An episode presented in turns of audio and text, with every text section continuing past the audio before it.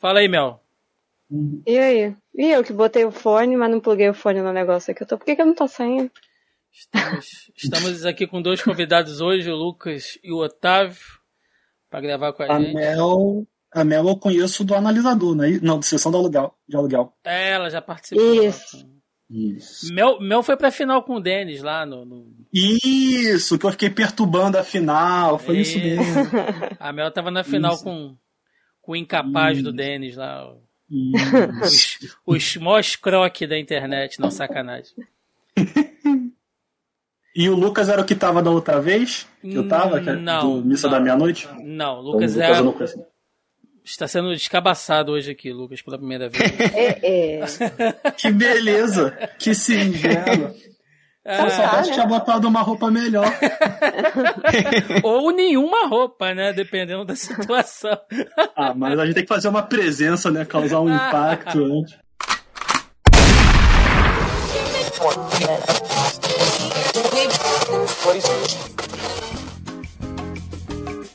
Você está ouvindo Zoneando, seu podcast de cultura pop, nerd e afins.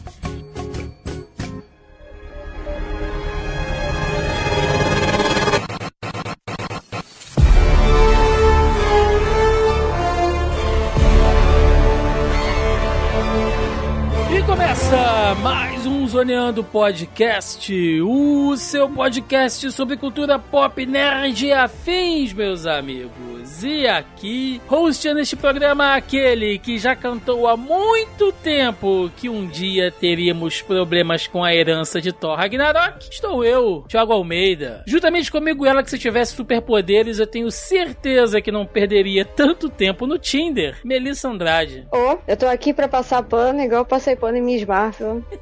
Não Quando? vou admitir reclamações.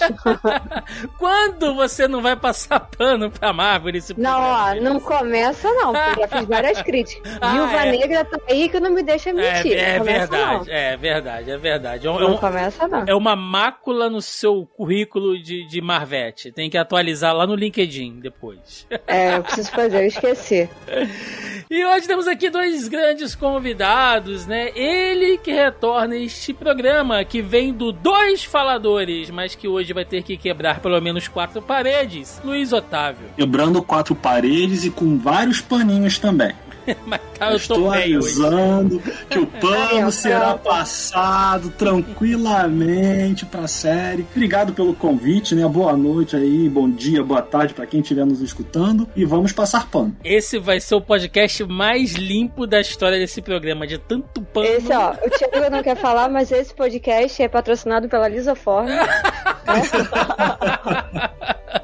Excelente. E pra fechar, né, a nossa conversa de hoje, e se o papo é lidar com haters, nada melhor do que alguém do haterzaço pra fechar o nosso pacote. Senhor Lucas Oliveira, seja bem-vindo. Primeiramente é um prazer estar aqui, agradeço pelo convite. E hoje vai ser difícil ser hater, porque eu gostei também da Olha série, aí. achei legal. É, é isso. Então acabou aqui o podcast, né? Obrigado a É, todos. Obrigado. Boa noite, até boa semana que Valeu. vem. É, O que será de Pantera Negra 2? Vamos lá. Ah, meu Deus do céu. Pois é, meus amigos, estamos aqui reunidos esta semana para falar sobre a série da She-Hulk, ou Mulher Hulk, como vocês preferirem aí, a verdona da Marvel, que, meus amigos, nós gostamos aqui, mas que dividiu algumas opiniões. É sobre isso que vamos falar essa semana, portanto, sem mais delongas, e vamos ao cast.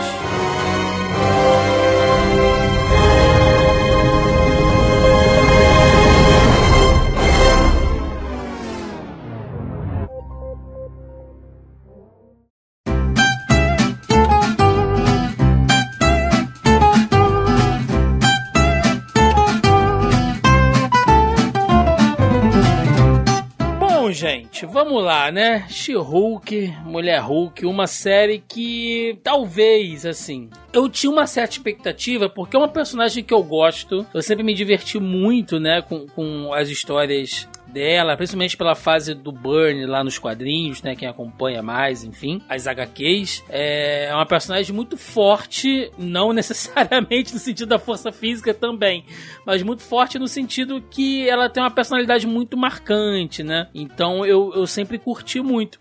Mas eu entendo que, no geral, né, até para quem não acompanha os, os quadrinhos e tal, havia uma, uma expectativa em cima da personagem, né? Porque a gente fala de mulher Hulk, pra quem não acompanha, assim, quem não é essa coisa de estar tá acompanhando notícia de site nerd e tal, tipo, ah, eu vejo os filmes da Marvel com a minha namorada, com o meu namorado, né, ou com meu filho, e aí vai ser uma nova série, eu vou assistir e tal. Vocês acham que nesse sentido, quando a gente fala série da mulher Hulk, a gente vai chegar no ponto de analisar o tom, a piada, a ironia, a gente vai falar disso tudo um pouco mais pra frente, tá? Mas, no geral, vocês acham honesto a pessoa que criou uma certa expectativa de ser mais uma coisa da Marvel? Ou talvez a série tenha, assim, surpreendido muita gente? Cara, eu acho que essa série, ela tem um diferencial. E ela é mais uma série de comédia com super-heróis, né? Uhum. Do que uma série de super-heróis com comédia, sabe? Eu acho que, assim, quem tava esperando, quem talvez seja um pouco Tita. mais afastado desse, desse mundo, né? Dos quadrinhos, né? Não conhece a personagem direito, mas conhece o Hulk, né? Talvez esperasse que fosse uma série mais de porrada, assim. De uma... É semelhante ao que o pessoal conhece do Hulk, né? O pessoal uhum. mais de fora quadrinhos conhece do Hulk, né? Que é que, aquele personagem sempre com raiva, sempre batendo em todo mundo, sempre o peso pesado, né? Marvel. Então acho que nesse sentido pode surpreender, assim, as pessoas, né? Sim.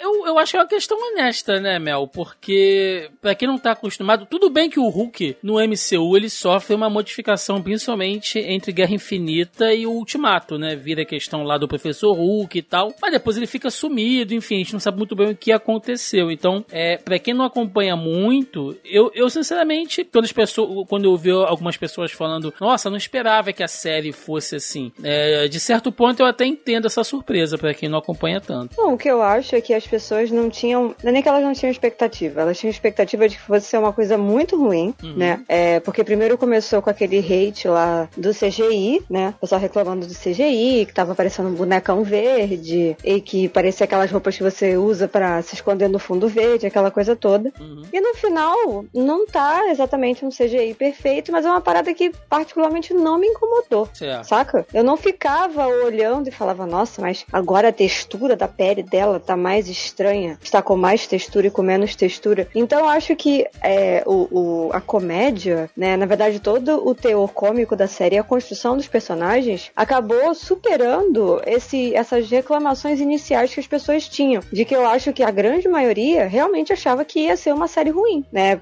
Por conta desse lance do, do CGI e tal. E pelos pontos que vocês colocaram, de que ah, ela é uma personagem que está ligada a um outro personagem que tem muito mais público, é muito mais conhecido, é muito mais popular, né? É, e tem gente que não conhece, né, a She-Hulk, né? A galera, ai meu Deus, era só o que faltava, uma She-Hulk mulher, como se ela nunca tivesse existido desde a década de 60, 70, entendeu? Uhum. Então, assim, eu acho que acabou surpreendendo positivamente, porque eu vi muita gente no final, é, então eu acho que acabou surpreendendo positivamente as pessoas que estavam esperando que fosse alguma coisa ruim. Uhum. E, e quem tava no hate, acho que permaneceu no hate do início ao fim. A pessoa foi realmente de mente fechada, preparada para detestar a parada, viu desde o início, e aí falou: tá vendo? Vi desde o início, é uma bela porcaria. Mas acho que no geral o saldo foi bem positivo. Otávio, você acho que pode dizer melhor do que ninguém, né? Porque, como você falou, você acompanha mais os filmes, as séries e tal, e como você produz conteúdo lá, lá pro canal, mas mesmo assim eu aposto que foi algo que te pegou desprevenido, né? Tenho certeza que você não esperava algo nesse nível, assim. Principalmente quando começa o lance de quebra de quarta parede e tal, que ainda é uma coisa que a galera não tá muito habituada nas séries. Hum. Ah, cara, é, eu acho que assim, qualquer expectativa é honesta. Uhum.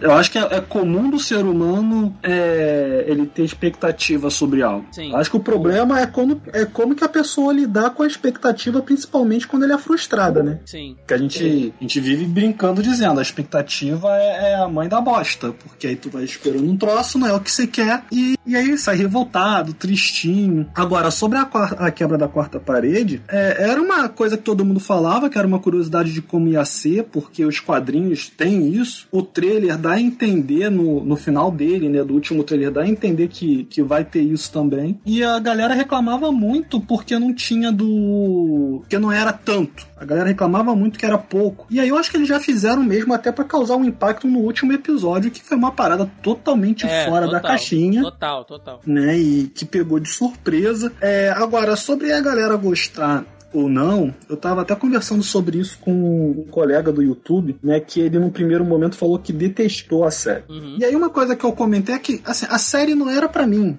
A série não era pro Luiz Otávio, a série não era pro Thiago, e acredito também que a série não era pro Lucas. O, o público da série era as mulheres e debater as questões femininas e expor o nerdola retardado. Uhum. Ah, esse, esse era o objetivo da série. Uhum. Né? Eu que não sou nenhum dos dois, sentei para assistir e me divertir. Mas eu entendo que a série possa debater questões que que vão atingir muito mais uma garota, uma mulher, um nerdola, por, por questão de extremos. Sim. É, e aí entra na, na frustração da galera que não se sentiu contemplada, ou a frustração da galera que foi atingida e não queria ser atingida. Porque eles literalmente. É o terceiro ou quarto episódio, se não me engano. O que os caras estão falando no, no, sobre a she lá naquela rede social Sim. é o que a gente via a galera falando no Twitter na vida real. Exatamente. Então, isso, eu achei, isso eu achei uma sacada muito inteligente. Porque, assim, eu acho que, é, complementando isso que o, que o Luiz está falando, é, a gente fala muito aqui no, no podcast de, de público-alvo, né? Se uhum. a gente é ou não público-alvo de algumas coisas e tal. E um exemplo que a gente já deu vários exemplos aqui, mas o Thiago sempre fala: ah, eu não sou público de Supergirl. Eu não fui assistir uhum. a série porque eu não sou público dessa série. Eu vi que não era para mim, eu não fui assistir. Mas em momento nenhum, o Thiago abriu a boca pra falar que a série é uma merda, que aquilo ali é uhum. horroroso. Não, ele apenas entendeu entendeu que aquilo ali não ia dizer nada para ele, né? Como eu falei, por exemplo, da série do, do Obi-Wan, falei que para mim não dizia nada porque eu não sou público-alvo daquilo. Para mim não tava falando nada, né? Não me, não me passava nada. Então acho que as pessoas ainda têm dificuldade de entender isso. Que só porque que o negócio saiu e você gosta do filme, você gosta do quadrinho e tal, não necessariamente quer dizer que você é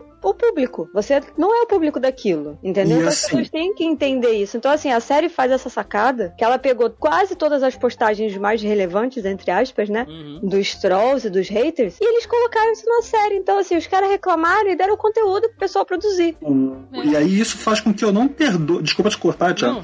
Que eu não perdoe a, a Marvel em relação ao CGI. Assim como a Mel falou, também não foi algo que ficou uhum. atrapalhando eu curtir a série. Até, até me incomodou mais do que incomodou a Mel, pelo jeito. Mas eu, eu comentei isso no vídeo do canal aqui, que eu falava isso, assim. A Marvel não tinha o direito de errar no CGI dessa série, na, e principalmente na divulgação do CGI dessa série, como eles fizeram. Porque eles sabiam o barulho que ia dar, eles sabiam que ia dar confusão, eles já fizeram a série esperando tudo o que ia acontecer e deram de bandeja artilharia para eles poder, pra galera poder ficar falando mal. Eu acho ótimo, Otávio, que você puxou essa questão. E, e, e, vamos tirar esse elefante logo da sala, tá? Que é a questão do CGI. Ah, mas eu gosto de elefante. mas esse a gente vai. esse elefante em fundo verde, a gente vai tirar. Aliás, uma coisa que não foi usada em, em, em é fundo verde, né, gente? Porque se tivessem usado, ela não ia aparecer. Então é. Ai, meu Deus. Pelo menos o fundo foi rosa, sei lá, alguma coisa. Meu Deus, meu Deus. Mas assim. Não, gente, se prepara que daí daí pra frente é pra pior, tá? A gente tem que ser, a gente tem que ser honesto, cara. Tem que ser honesto, porque assim, não tava bom, tá? Isso não tem a ver com o conteúdo da série, com o público e tal. O CGI da She-Hulk, pelo menos no, no, no trailer a, princípio, não tava bom. Tudo bem que tem uma galera que é sacana também, que tira print em qualidade inferior, aí faz meme, né, já pra zoar e tal. Beleza, a gente sabe que tem essa, essa galerinha aí. Mas, pô, a gente tem que ser realmente honesto e dizer que não tava bom. A Marvel deu até uma caprichada um pouco melhor, né? A, a, gente vê que o que foi apresentado em trailer foi completamente melhorado ali na série em alguns pontos, mas durante o processo a gente vê que realmente é, não tava lapidado. Eu me preocupo porque é, essa série ainda vem de uma leva de conteúdo produzido nesse problema que a Marvel tem tido com os estúdios de CGI, né? De FX, porque, ah, pra quem não sabe, existe hoje no mercado uma coisa, um certo movimento, tá? De profissionais aí, artistas de, de efeitos especiais que não estão dando conta exatamente do que a Marvel pede, porque é uma demanda de conteúdo muito grande e eles falam que a Marvel é altera datas, muda prazos, pede para incluir coisas fora de um cronograma, né, já estabelecido. Então, é... ou seja, para quem trabalha com público, a Marvel é o pior cliente para essa galera. É, isso é, isso, isso é uma merda. E a gente tem percebido isso, né, Lucas? Vamos lá. Cavaleiro da Lua, a gente percebeu isso.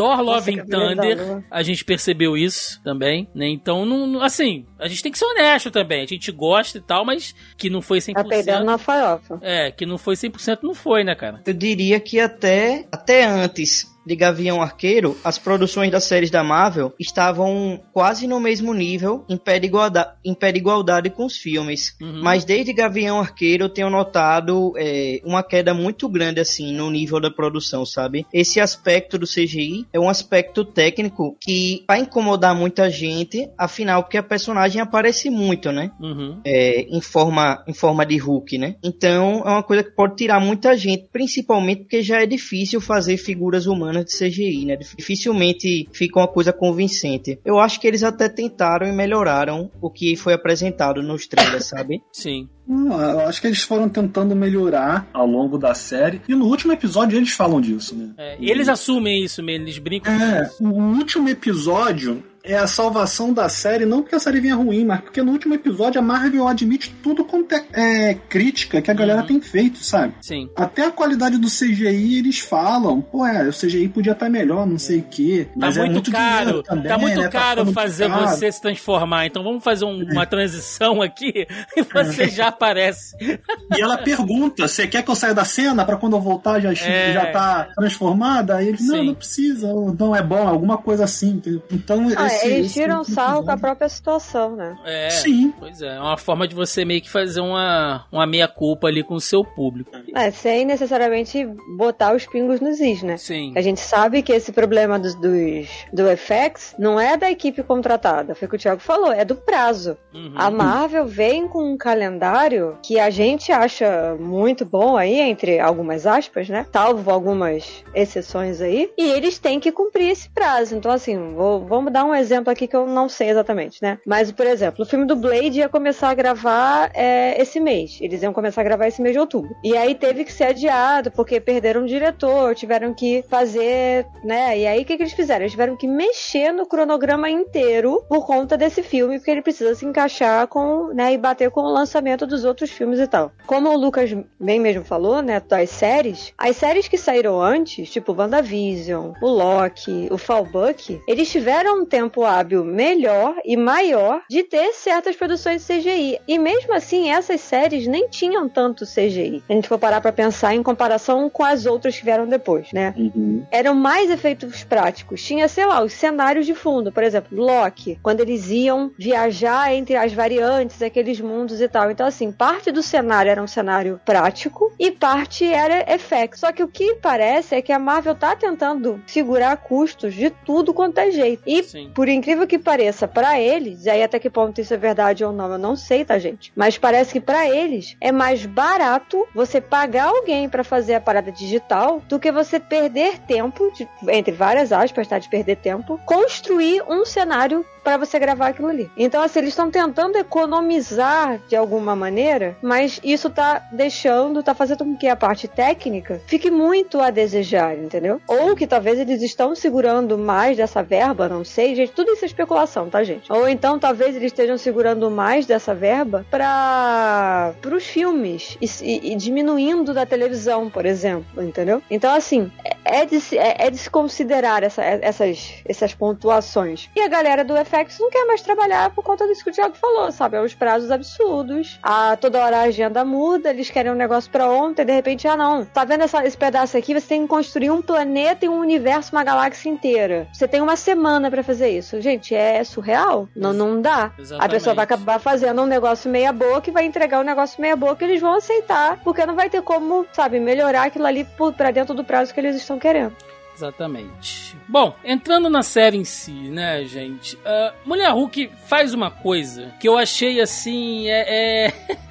é, vamos ao que interessa, né? A gente já tem comentado aqui nos, nas nossas outras edições, quando sempre que a gente fala de MCU, é que a Marvel ela tem uma grande vantagem que é a riqueza do MCU e uma grande desvantagem que é a riqueza do MCU, né? Porque se ela fizer alguma coisa muito fora, ela caga parte da cronologia que ela já estabeleceu, gera furo, gera incongruência, né? Então isso é um ponto fraco. Mas também é um ponto forte que você não precisa ficar explicando muito mais coisa hoje em dia, porque diversos elementos já estão estabelecidos nesse universo. E a origem dela ali, cara, é assim, vamos lá, né? Mulher Hulk é uma personagem que ela é de 1980, então ela já é uma senhora quarentona, tá? Eu, inclusive, achei engraçado porque quando a, a série começou a sair, você vê que, assim, cara, ninguém é obrigado a gostar, mas pra você falar, você tem que pelo menos conhecer, né? Senão você só tá falando merda. E aí eu vi uma galerinha aí nesses grupos aí de, de, de nerd e tal, tipo, ai que absurdo, agora a Marvel quer inventar o Hulk mulher. Porra, o, o, o Hulk mulher, meu amigo, tem idade pra ser sua mãe, tá? Já tá aí com 42 anos, então não mete essa, cara. Você tem que pelo menos saber que esse personagem, ele já existe, ele já é estabelecido. E a origem dela na série é assim: vamos admitir isso, sabe? É, sofre um acidente, o sangue do Hulk pinga ali no ferimento dela, e pelo fato deles terem um DNA compartilhado, beleza, ela virou a, a mulher Hulk. O que nos quadrinhos é quase isso, né? Porque tem um lance ali de uma transfusão de sangue que o Hulk faz com ela depois de, de, um, de um acidente de carro e tal. A Marvel deixou claro que não quer perder muito tempo com isso, né? Vamos ao que interessa, assim. Eu vou dizer que eu acho isso bom, cara. Não, não, não precisa perder tanto tempo. Eles, né, no caso, o Bruce e a Jennifer, depois conversando sobre a, sobre a coisa do, do, do sangue Hulk, como é, um tipo de DNA específico reage à radiação gama, e isso pode criar né, novos Hulks e tal. Aquilo ali foi muito mais importante, na minha opinião, do que você ter que fazer um ou dois episódios inteiros para fundamentar, né? É o famoso filme de origem. Ninguém aguenta mais filme de origem e nem episódio de origem, né? Vamos ao que interessa. Mas eles são bons em fazer isso, né? Eles, eles conseguem pegar conceitos que são mais complicadinhos e aí eles resolvem numa em, três, em meia dúzia de falas, eles resolvem essa brincadeira e, e toca o barco. E, e foi o que comentou também. Hoje tem tanta coisa e se ele precisar fazer um retcon lá na frente, ele mete mais meia dúzia de frases e fala: não, não era isso, na verdade era isso daqui. E toca o barco e, e, vida que segue. Então, hoje eles têm essa vantagem de. Tem um pouco a ver com a confiança também que eles conseguiram até o ultimato, né? Uhum. Acho que o roteiro, eu acho que eles aprenderam finalmente, porque assim, no início, que a gente não tem como não falar de Hulk sem falar de MCU, mas eu não vou me aprofundar muito nisso. No início, havia essa necessidade de filme de origem. Mas ainda assim, se a gente for parar pra pensar, a gente gente tem o quê? Acho que três ou quatro filmes de origem no sentido puro da palavra, né? Que a gente tem aquela toda aquela coisa do herói descobrindo o que é e tal, enfim. Não tem, porque quando a gente bate no, no, Pantera Negra, no filme do Pantera Negra, a gente já não tem isso. Então dali pra frente a gente já não tem mais nada de origem, porque eles já fizeram essas inserções do personagem em outros momentos que ajuda você já a construir. Então você já pega aquele personagem no meio do caminho e já segue com ele dali. Então assim, não faria faria muito sentido realmente fazer uma história de origem da She-Hulk, porque bem ou mal ela é igual a do Hulk. A gente já viu isso. Por que, que você vai repetir uma coisa trocando o, o, o gênero biológico do personagem, saca? Sim. Você vai trocar do homem pra mulher. É a mesma coisa. Não, não difere muito. O que difere de um pro outro são os obstáculos e as lutas que eles enfrentam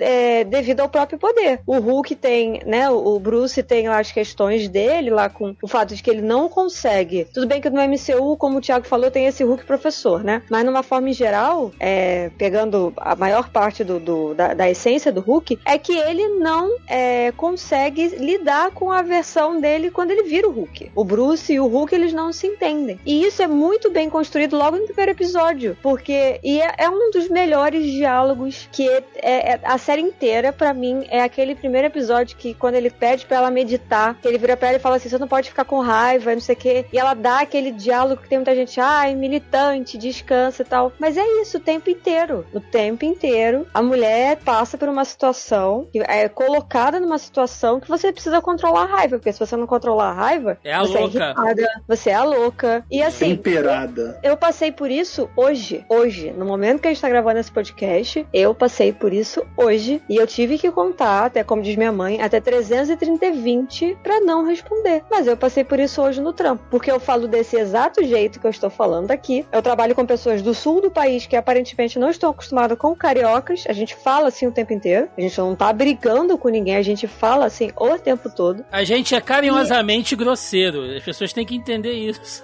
Porra. E aí, não, o melhor assim, e eu sou exatamente desse jeito, eu falo desse jeito e tal. E aí eu fiquei com a fama de que, ah, eu sou braba, que eu sou esquentadinha. E, mano, o sócio da empresa fala exatamente do mesmo jeito que eu. Ele tem a mesma entonação, a mesma pontuação. Ele dá as respostas, mas ele é assertivo. E eu sou esquentada. Sendo que ele tem a mesma atitude que eu, mas ele é homem e eu sou mulher, taca? Então, assim, eu passei por isso há 4, 5 horas atrás. Então, quando ela fala aquilo, que tipo, a gente tá controlando a raiva o tempo inteiro, a gente controla a raiva o tempo inteiro. Porque as pessoas não admitem, num sentido geral, né? Ainda mais que a gente vive numa sociedade patriarcal, as pessoas não admitem e não entendem quando uma mulher tá sendo assertiva, quando ela é objetiva, e aí já taxam ela de maluca, ela é histérica, ela é louca. Então, assim, aquilo do início já fala assim: olha, a gente não precisa de origem, porque ela não vai ter problema com a raiva dela. E o único momento que ela tem problema com a raiva dela, que aquilo ali me incomodou de uma maneira profunda, não porque seja ruim, mas porque é o que acontece, ninguém acredita nela. E aí aquilo ali já mostra do tipo, olha como é que eu não posso me irritar. Porque mesmo quando eu estou certa, quando eu sou atacada e quando eu quero revidar para me defender, eu fico de errada. É, e a série ela com certeza vai trabalhar muito desses pontos. O próprio Hulk, ele tem muitas versões, né? Eu sei que o Lucas é mais deceneco safado, mas com certeza leu algumas coisas e conhece, sabe que o Hulk tem uma porrada de versão, né? Tem o, o Hulk cinza, tem o, o, o, Hulk normal, tem o Hulk burro, o Hulk inteligente, tem o maestro, tem o professor, enfim, tem uma porrada de versões, enfim. É, eu, particularmente, eu não gosto desse Professor Hulk. Eu acho que o Hulk ele foi extremamente mal aproveitado. Eu acho que era a oportunidade da gente ter o Hulk com a consciência do Banner. Então você tem um cara ali que ele consegue ser uma arma de destruição em massa, como só o Hulk consegue ser, e ao mesmo tempo um cientista brilhante. Eu acho que a Marvel perdeu isso, e isso foi admitido pelos próprios irmãos russos, que em entrevista recente, a gente até comentou isso lá numa das nossas lives lá no YouTube, que eles admitiram que eles tiveram que, vamos usar aqui um, um termo aí gamer, né? É, não, tô falando igual velho. Uh, tiveram, um tiveram, termo da moçadinha. É, um, um termo, termo, da moçadinha. Um termo dos jovens, né? Dos jovens da, Mas, da Thiago, a gente é velho, Thiago. Sim, sim. É... Não tem essa de estamos falando igual velho. A gente é a velho. A gente é velho, né? Pois é. Tiveram que nerfar o Hulk, porque eles não sabiam como lidar com o Hulk naquela situação de Vingadores é, Guerra Infinita e Endgame. Pelo menos, essa parte inicial da origem, toda aquela cena deles treinando e tal, tem esses diálogos interessantes, trazendo mais essa questão dela ser uma, uma mulher e como ela vai ter que lidar com a raiva e a questão de ser uma, uma Hulk e tal, mas contou um pouco também sobre o próprio Hulk, né? O que, que ele estava fazendo, o que, que aconteceu com ele, por que, que ele se isolou, como ele se transformou, né, lá no Professor Hulk. E é uma coisa que era uma brecha, né, Lucas? Fazia falta isso, porque, cara, ele é um dos Vingadores principais, ele é um dos seis originais, ele é um dos personagens de, de, de maior importância, carisma, de peso, até como marca dentro da Marvel. E o bicho, cara, tá pelo menos uns 5 anos largado no limbo, velho. Então aqueles dois episódios iniciais ali de, de, de She-Hulk foi um, um pouco tipo, olha, precisamos falar sobre o Hulk também, né? É, esse, esse primeiro episódio eu acho ele muito bacana, porque ele faz justamente isso que você falou, Tiago ele explica essa mudança de personalidade, né, do Hulk. Esse primeiro episódio, cara, eu já acho muito legal já. Eu devo admitir que eu gosto desse Hulk assim do MCU porque o que acontece, eu gosto mais de versões do Hulk quando ele é mais inteligente. Eu não gosto tanto quando é aquele personagem monossilábico que só dá porrada, sabe? Uhum. Mas como você mesmo falou, né, os próprios irmãos russos, né, admitiram que eles tiveram que dar essa nerfada, né, como, uhum. como o pessoal fala, né? Os jovens, os jovens, os jovens falam. Isso. Mas você é jovem, Lucas é jovem. Pode falar. É, essa, essa nefada no personagem, porque o Hulk, o nível de poder que ele tem, né? Normalmente, né, no, é, no padrão, né, do personagem, tem que criar uma ameaça muito absurda pra ser uma ameaça, né, pro Hulk, né? Ser uma ameaça física, tem que ser um personagem muito escala absurda de força, de poder, né? Uhum. E eles realmente fizeram isso, mas eu acho que eles trouxeram algumas outras coisas legais pro personagem. Eu, eu gosto muito, assim, desse primeiro episódio dele meio... Desse, desse relacionamento dele com a mulher Hulk. É justamente também uma coisa que eu concordo muito com vocês. Essa questão, assim, de, de filme de origem, de um episódio todo contando a origem do personagem. Já encheu o saco, realmente. Mas aí eu vou ser um pouco chato e vou reclamar um pouco da origem da personagem Sim. nesse primeiro episódio. Eu não gostei muito da cena, da origem da personagem, com- como ela ganha os poderes, que eu achei mal dirigida, achei confusa, não achei legal assim. Fora a coincidência, né, que os, os- ela cai perto, logo embaixo do cara, o sangue cai logo em cima de onde tá aberto, de onde ela se cortou, tá ligado? Achei É muito coincidência, conveniente, É, é. tudo é, muito. é muito, é muito bonitinho, É. né? Tudo que aconteceu ali. É muito forçadinho, sabe? É muito Uhum. é, coincidência, muito conveniência. Eu não gostei muito dessa cena de origem, mas o restante do primeiro episódio eu achei muito bacana. Podia, eles, eles podiam ter feito uma coisa direta ao ponto, mas não precisava ser assim, é, roteirizado, tipo, nossa, que conveniente, né? Tudo Sabe o que isso me lembra? Aquela piada do tipo, ah, eu rolei cair em cima do pau dele. É basicamente isso, entendeu? Ah, sentei e fiquei grávida. Os memes que tem na internet que falam, ah, eu rolei e caí em cima do cara. É, isso. É, É uma cena até que te tira da imersão da série, né? Que Sim. você consegue ver que é uma parada escrita, né? Sim. A gente é Disney Plus, vocês também estavam querendo muita sanguinolência Não, por não. uma série não. que tem que estar no Disney Plus. Aí todo mundo sangrando. Olha- até porque olha o só. sangue dela não era verde, teve, teve que mostrar o sangue verde, que se é vermelho, a classificação Não. etária já muda. Hum, Você sabe que isso caiu agora que Logan e Deadpool entraram pro Disney Plus. Aliás, eu fiquei surpreso com isso. Eu achei que fosse pro Star e foi pro Disney Plus, cara. Então Isso já é. tava pronto. A, a She-Hulk, eles não, não iam querer comprar essa briga de diminuir a possibilidade das pessoas, É, pode faixa ser. etária das pessoas Pode assistirem. ser, pode ser, pode ser sim. Uma coisa que ficou ali meio subentendido, e, e essa série, gente, ela, cara, o que não falta é riqueza de diálogo. E quando eu tô dizendo isso, eu não tô querendo dizer assim, tipo, ai meu Deus, o Tarantino, apesar da Mel odiar o Tarantino, né? Ah, o Tarantino escreveu esse diálogo aqui É, cheio. Não tinha um caralho de um outro exemplo pra puxar, não? Pô, Mas- fala do Spielberg, fala, sei lá. Mas quando eu digo que ele é um, um- um roteiro de diálogos ricos, é que é uma quantidade de referências e informações jogadas ali que posteriormente podem ser usadas absurda, cara. Se você levantar pra ir buscar uma água e voltar, você perde referências importantes, né? E aqui nessa nessa origem dela nesse início, o Bruce explica pra ela, ele desenha pra ela e para o público, literalmente desenha, porque mostra ali todo um, um, um, um Excel, né, científico ali em, em- em holograma, mostrando que o sangue de algumas pessoas reagem de maneira diferente com o soro criado a partir de o sangue de um Hulk. Ou seja, realmente tudo aquilo que o General Ross queria fazer, de pegar e construir um Hulk ou um exército de super soldados baseado na fórmula do Hulk, aquilo pode acontecer e provavelmente será usado no futuro do MCU, né? Porque aí já tá o quê? Praticamente certo que Harrison Ford assume como o General Hulk, o General Hulk, Estranho. General não gostei Ross, disso. né? Hum. A- a- Não gostei disso. Ross. Já falo que eu não gostei. Sei que não é a pauta. Mas, fica aqui é o meu mesmo? Protesto. não, não, É. não, não, não curtiu? Por quê, cara? Nada contra o Harrison Ford, mas assim, eu, eu- me incomoda muito quando você precisa escalar outro ator para um papel. Mas o cara morreu.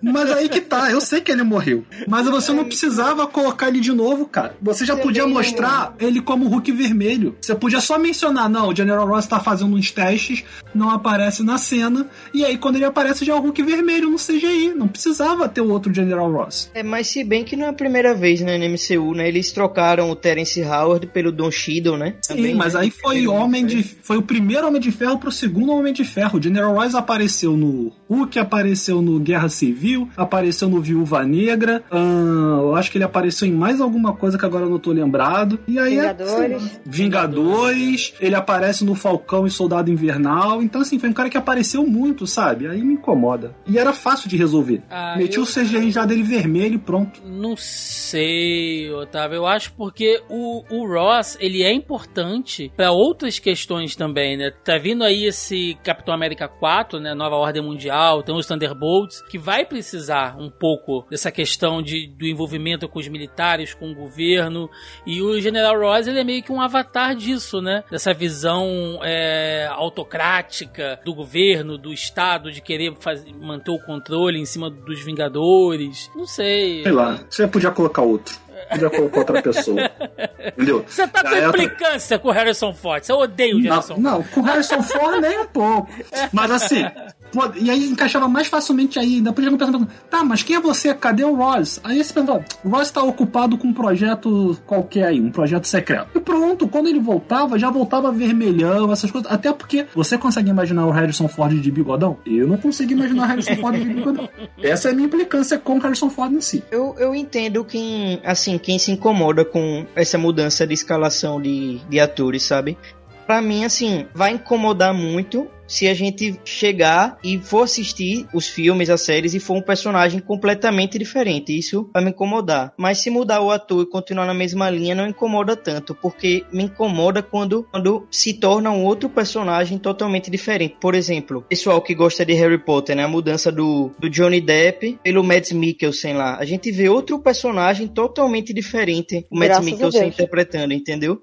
Aí fica uma coisa realmente que incomoda, que, que causa um estranhamento. Podiam ter enterrado o, o Inominável 2 junto com a carreira dele. Melissa não aceita o Johnny Depp de jeito nenhum. É, bom, e aí depois disso a série realmente começa a engatinhar ali e ela começa a trabalhar com essa questão da, da você ter uma mulher Hulk, né, já ali nos holofotes, já sendo até reconhecida como uma super-heroína, e isso é uma coisa que a série trabalha assim, como a identidade dela é conhecida e tem a questão dela publicamente ser reconhecida como uma nova Hulk, há essa essa aura em torno dela de que as pessoas já esperam que ela seja uma super-heroína. Inclusive, lá mais pra frente, né, quando ela vai ser. Quando ela faz parte daquele julgamento lá para conseguir o, o, nome dela de volta, né?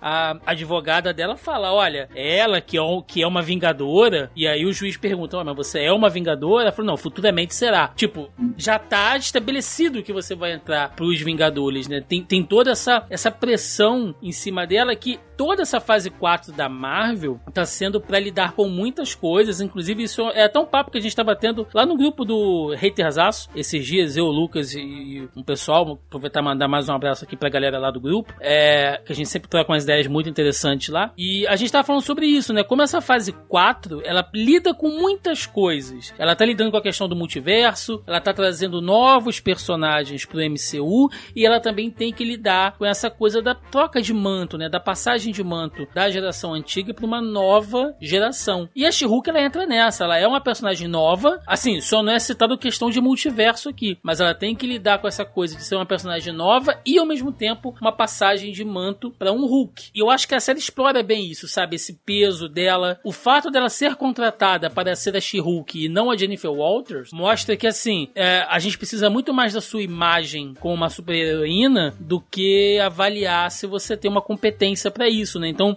basicamente, é o que acontece. Aí até a Mel, se ela achar diferente, mas assim, eu vi ali meio que uma analogia de muitas mulheres que são contratadas, às vezes são escolhidas para alguma função, pela sua beleza, pelo seu porte, né? E não Com exatamente certeza. pelo que elas conhecem, o que elas são, cara. Isso é meio absurdo, né? E a série joga isso na, na sua cara, assim, de uma maneira, entre aspas, engraçada, irônica. Não, a série o tempo inteiro ela, tá, ela faz. É, até porque, para quem não sabe, a roteirista da série, que eu não vou lembrar o nome, mas é a mesma roteirista de Fleabag, né? Aquela série lá famosa da, do Prime e tal. E o tempo inteiro a série tá jogando na, na cara do público coisas que acontecem no dia a dia da, da mulher e que eles pegaram, botaram um tom jocoso, né? Botaram, fizeram piada ali, ironia e tal. Não de uma maneira de respeitosa, mas de que é, da maneira que eles contam cons conseguisse é, entrar na cabeça de outras pessoas, né? Ah, e tanto que depois disso que ela vai para aquele bar, que ela tá falando com a amiga, ela vira e fala assim: eles não me querem porque eu sou uma advogada, eles querem ela porque ela é a She-Hulk. Uhum. Então é basicamente, tipo, eles não me querem pela minha inteligência, pelos anos que eu estudei, porque eu sou a primeira formanda da, do curso de advocacia, sei lá, saca? Eles querem pelo que eu represento e não porque eu sou boa no que eu faço. E Cara, a grande maioria é assim, entendeu? Que você tem que botar a foto, dependendo, gente, vaga para emprego em loja, é, por lei não pode, né? Mas eles ainda pedem para você botar foto no currículo. Frentista. Frentista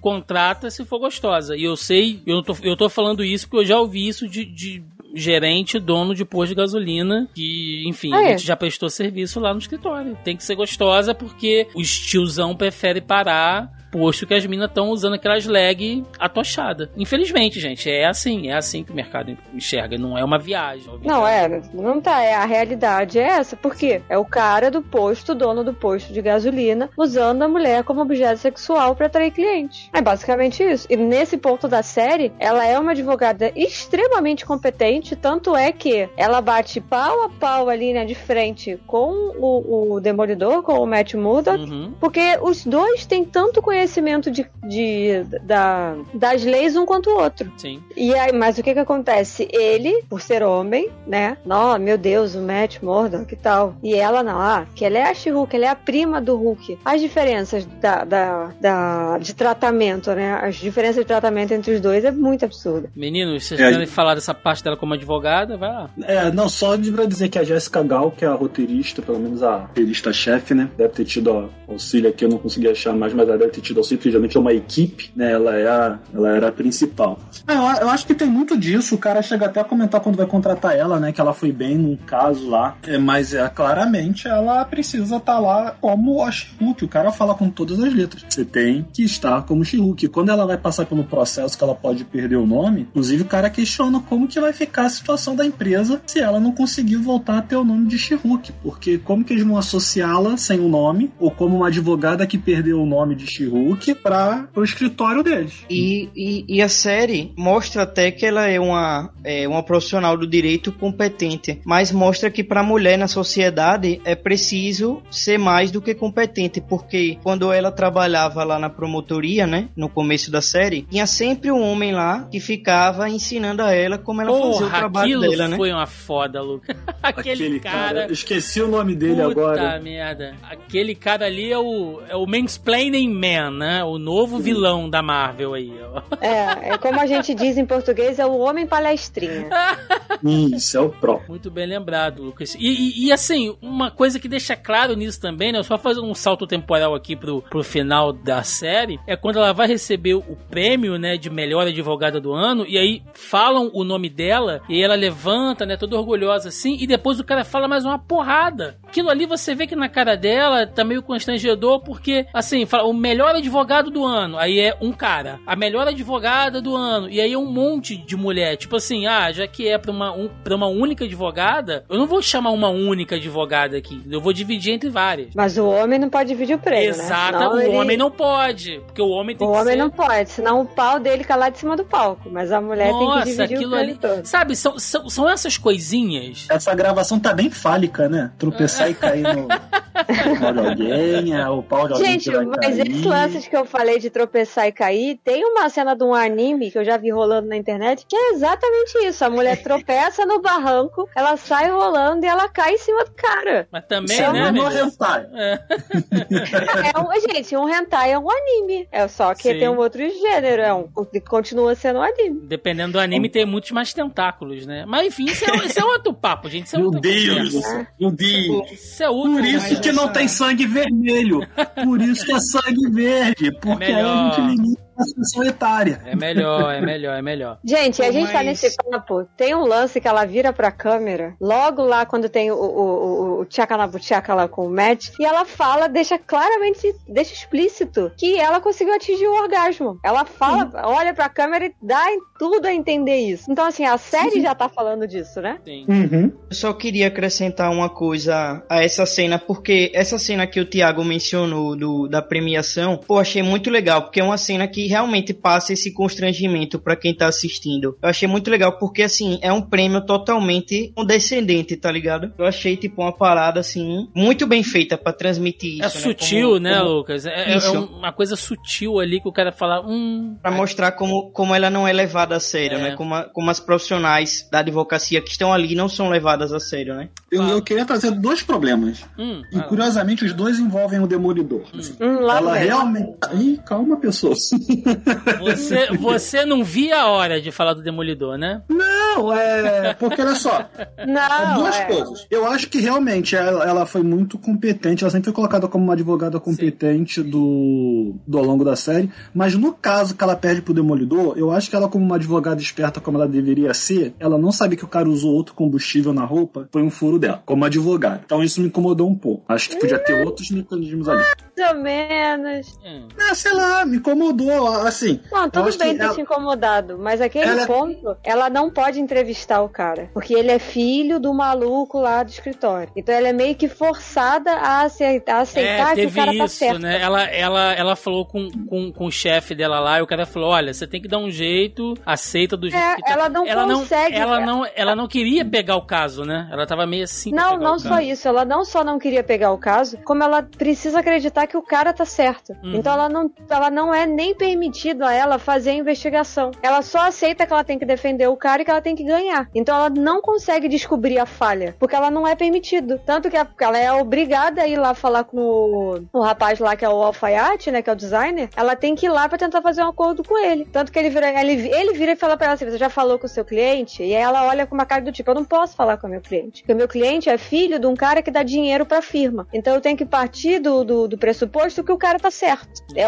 Tudo tanto que ela fica, tanto que ela faz o maior cara do tipo, tá vendo? Se eu pudesse ter feito o meu trabalho direito, eu não tinha acertado essa porra desse caso, porque eu vi logo que isso ia dar merda. Fora que ela tá. é, nesse caso, ela não tá conseguindo analisar tão, tão racionalmente, porque, como, como vocês já falaram, né? Ela pede pra não. Ela, ela pede para não assumir esse caso, justamente porque tem um conflito de interesse, porque ela já tá com raiva lá do cara que, que é o estilista dela, né? Uhum. Aí realmente. A Ed na moda, né? A Ed na moda da Marvel ali. Não, ela nem tá com raiva do cara. Ela pede pra não. Primeiro, ela pede pra não. é, assim, ela, ela fala isso, né? Tem conflitos de interesse porque ele é a única pessoa que faz roupa pra mim. Eu não quero aceitar. E aí o cara vira e fala assim: foda-se, eu que pago seu salário. O cara dá muito dinheiro pra, pra firma. Você vai ter que ir lá falar com o cara. Aí quando ela vai lá pra tentar o acordo, isso antes do da, da cena no tribunal, né? Quando ela vai lá pra conversar com o cara, o cara dá uma resposta atravessada pra ela e ali ela fica puta. Mas é ainda verdade, assim ela aí que eles não discutem. Eu Aí que troquei ele- é. a ordem. não, sem problema. E aí ela, aí ela fica puta. Ela fala: ah, não, agora eu vou me vingar. Porque ela fica puta porque o cara dá aquela resposta atravessada que vai. Ele rasga a roupa que ele tá fazendo lá pra, pra festa, né? Que ela vai ser eleita Uhum. a advogada e tal. Mas, é, mas ela,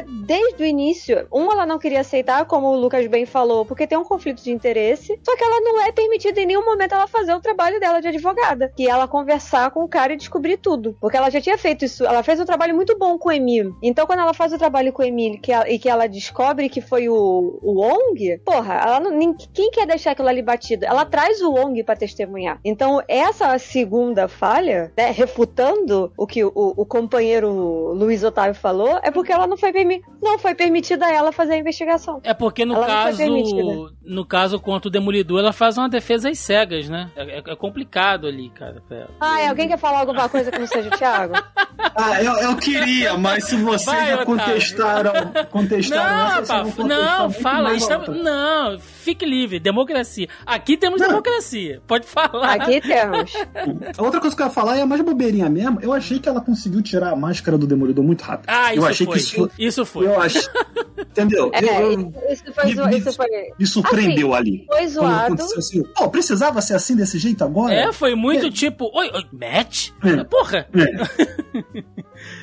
Foi zoado, mas faz sentido dentro do contexto da série, né? Que foi uma coisa que, já que a gente tá falando do Demolidor, foi uma coisa que a galera reclamou muito. Ai, mas o Demolidor não é assim. Ah, meu, gente, pelo amor de Deus. Existem Demolidor universos. não existe. Não, olha isso só, também. olha só, nesse ponto. Mas não era isso. Nesse, eu, eu, eu queria falar do Demolidor mais lá na frente, mas já que a gente já puxou aqui, vambora. É, Luiz Otávio Sobre- como Não, sempre, é Luiz Otávio falo. bagunçando. Não, tá ótimo. Culpa do Luiz Otávio que queimou o pauta. Olha aí, ó. tá ótimo. Gente, Queimou, mas Demolidor, Demolidor, vamos lá. Demolidor, assim como muitos personagens de quadrinhos e da Marvel, mas acho que ele é um ótimo exemplo. Aí o Lucas me ajuda aí também. Cara, quantas facetas esse personagem teve? Se você pegar ele mais ali pré-anos 80, mais próximo lá da, da origem dele, ainda inclusive com o uniforme amarelo e vermelho, que é o que a gente vê na série que são as cores originais, na fase que ele é ainda ali muito ah, feito com a influência do, do Stan Lee, ele é um personagem que ele tem um senso de humor, às vezes, muito semelhante com o do Homem-Aranha. Ele tá fazendo piada o tempo inteiro, ele, ele, ele tá zoando, ele tá rindo, ele tá sendo irônico. Então, ele, ele é um personagem alegre quando ele tá em ação, apesar dele ser um cara ali que tem. Ele sempre foi meio isolado, enfim. Quando ele tem as você chagas passa... dele pra carregar, né? Sim. Quando passa pra mão do Frank Miller, aí entra naquela vibe do cara mais soturno e tal, mas que ainda assim tem um senso de humor muito irônico, né? Ele é mais debochado, ele tem aquele humor um pouco mais ácido, mas ele, ele vai escalonando, né, com, com, com o passar do, do tempo, depois vem a, a morte da Electra, até você chegar na queda de Murdoch, o personagem ele faz um 180, que ele tem aquele humor irônico e no final ele tá depressivo pra caralho, assim, ele tá na merda, né? Tá, tá, tá um cara ali literalmente sombrio. Daí nasce aquela coisa do apelido de ser o, o Batman da Marvel, né, tal, e aquilo tudo. E mais pra frente, gente, outras pessoas pegam o Mark Wade, quando trabalha com ele, retorna na, na questão de ser um herói mais humorado, né? Ele inclusive brinca com a questão de que a identidade dele passa a ser conhecida, né? Ele chega numa festa lá de Natal com uma camisa, né? Eu sou o Demolidor, porque rola o boato de que foi revelada a identidade dele e tal. Então, é um personagem que ele passou por muitas fases. Na Netflix, ele é numa fase, numa pegada mais Frank Miller. Aqui ele já tá numa pegada talvez mais Mark Wade, né, Lucas? Então, não há por que não se dizer que não é canônico, que ele não é daquele jeito. O personagem ele tá seguindo uma linha muito mais quadrinhos do que o universo da Netflix, ao qual não tem uma obrigatoriedade de continuar. É bem isso mesmo. Eu, eu assim, eu vejo similaridade desse Demolidor que a gente vê na série com essa fase do Mark Wade mesmo, que é bem legal, gosto bastante. O Mark Wade é, retoma essa, essa coisa assim das origens no, do início do Demolidor, né? Que o início do Demolidor pela mão do Stan Lee é um personagem assim, bem Era de Prata, porque afinal a Marvel surge nessa época, né? Na Uhum. Era de Prata, mas eles já trazem um diferencial dos personagens mais humanos, mais verossimilhança, né? Para as histórias, né? Sim. Mas assim, eu, eu vejo bem por aí mesmo. E como você falou, a identidade secreta do Demolidor é secreta pero no mucho, né? Porque é a identidade secreta mais mal, mal guardada, né? Da história dos quadrinhos, né? Todo mundo sabe, né? Quem é o Demolidor. Por isso não me incomoda tanto na série assim. Ela descobrir assim fácil a identidade dele, porque isso já vem assim até do próximo do próprio do próprio do próprio personagem dos quadrinhos, né? O Matt Murdock que não é o, o melhor cara, né, para esconder, né, a identidade secreta dele, né? Sim. É, eu, eu concordo com o que vocês falaram, mas eu acho que o que a galera esquece é que, assim, a gente tem versões de vários personagens dentro do seu próprio universo. Quando o Wolverine, por exemplo, dar um exemplo aqui, porque é um exemplo que eu conheço, né? Quando o Wolverine sai dos quadrinhos dele e vai pro quadrinho da Miss Marvel, ele não se comporta como ele se comporta no Não, é quadrinho outra dele. coisa. É outra coisa. Ele se comporta dentro do, do tom e do teor do quadrinho dela. Ele ainda vai carregar um pouco da essência, mas ele não vai ser exatamente igual como ele é no quadrinho dele. Porque ele tá. É, é- é a visão do Wolverine, da, é a visão da Miss Marvel do Wolverine, né? Porque são as pessoas que estão desenhando. A mesma coisa com a série da She-Hulk. Quando o Matt saiu da série dele, né? No caso, que já que a gente tá falando do universo de televisão, e ele foi pra série dela, é a visão dos criadores da She-Hulk que tem sobre o Demolidor. Então ele não tem que ser igual a caralho nenhuma. Ele Sim. pode similar fases do quadrinho? Pode. Mas naquele momento, dentro do, do tom da série, ele tem que se adequar ao tom da série. E mais nada. Ele não tem que ser obscuro, ele não tem que ter aquelas falas com aquela voz arrastada, ele pode fazer piada, ele pode ter um, um, uma, um humor mais leve, né? Ele pode interagir de uma outra forma com uma outra pessoa nova, porque é a visão dos criadores da She-Hulk sobre um personagem que tem N facetas. E é basicamente, por exemplo, o que o, o, a Graphic MSP faz com os personagens do Maurício de Souza. São os personagens do Maurício de Souza pela visão de outros quadrinistas. É a mesma coisa. Sim. A essência do personagem vai estar tá sempre lá. A essência da Mônica, do Cebolinha, do Demolidor, da Shulk vai estar tá sempre sim. lá. Só que em outro universo, com uma outra visão, é um outro jeito. Ele tem que se adequar àquele universo. Então ele tem que se adequar ao universo da Shulk. Então essa reclamação do tipo, ah, eu até concordo com o que o, o Luiz Otávio falou do tipo, ah, caiu a máscara e tal, muito rápido, não sei o quê. Mas é porque a gente tá com a visão poluída do Demolidor, daquele Demolidor fodástico que nunca deixaria isso acontecer. Na série da She-Hulk, isso é permitido. Porque é uma outra pegada, é um outro rolê. E, gente, eu só queria. Ah, vai, vai, eu vai. falei que eu ia estar aqui pra passar pano. É todos os meus apontamentos queria... têm razão.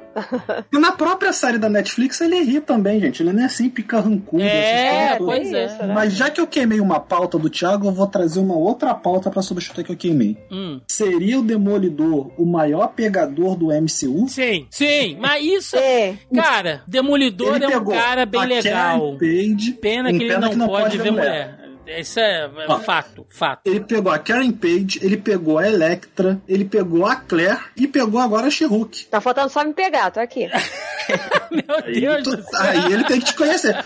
Demolidor, Mel, Mel, Demolidor. Olha só, vou, vou, vou, vou, tentar contar de cabeça aqui, ó. Quem o Demolidor já passou a bengala. Ó, tem. Então, deixa, deixa, eu pensar aqui. Viúva Negra, vamos lá, Electra. Ah, mas aí você tá falando nos quadrinhos sim, em geral, sim, né? Não, sim, tá. sim, não, sim. Mas, não, mas vamos, agora vai ter que contar todo mundo. Vai, duas posso, pessoas, vai. Eu posso, eu posso te ajudar um pouquinho, Tiago. Vamos lá, vamos lá. Viúva Negra, Electra, Karen Page. Merit uh, Foyd. Uh, Merit Foyd, que dá um ótimo trocadilho, isso aqui.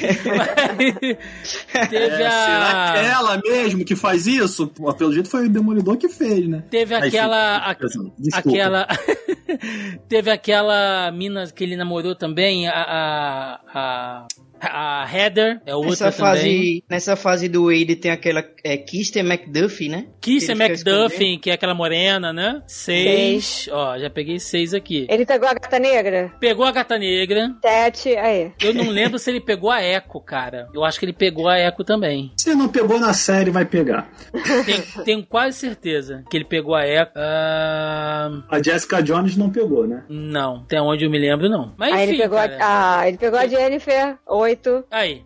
É muita gente. Esse cara, meu irmão. Você, cara, o cara é cego, mas tem um olho grande da porra, o demolidor, cara. Ele não pode passar a mulher na frente dele que ele pega. Agora, vamos falar sinceridade. Quando ele entra, a série ganha muito. Porque ele não rouba. Quer dizer, ele rouba a atenção porque é um personagem que acho que todo mundo gostou dele na série. Charlie Cox faz um trabalho excelente. Ele deu uma vida, deu uma identidade, né, pro, pro, pro herói, enfim. Quando ele entra, é lógico que ele rouba a cena. Mas ao mesmo tempo, ele dá uma escada pra Jennifer brilhar e ela poder se abrir com ele. Aí, naquele momento ali, ela bota pra fora muita coisa e tal. É, é, e, e, tem uma química imediata, cara. E eu não tô falando química assim entre os personagens. Você vê que os atores estão alinhados fazendo aquilo ali, eles se divertem. Depois eu vi algumas entrevistas deles, né, falando e tal. Você vê que os dois estão muito alinhados. Então você sente, é uma coisa que eu sempre falo aqui, a gente sente no resultado final, quando a galera que tá fazendo aquele trampo tá curtindo, né? Ah, é, é, é, o, é, é, a função deles, é o trabalho deles, estão ganhando dinheiro. Tá, ok. Mas você tá fazendo um negócio com um certo prazer, cara. E o Charlie Cox sempre disse que ele gostaria muito de voltar, né, a fazer o papel, que ele gostaria muito de entrar pro MCU.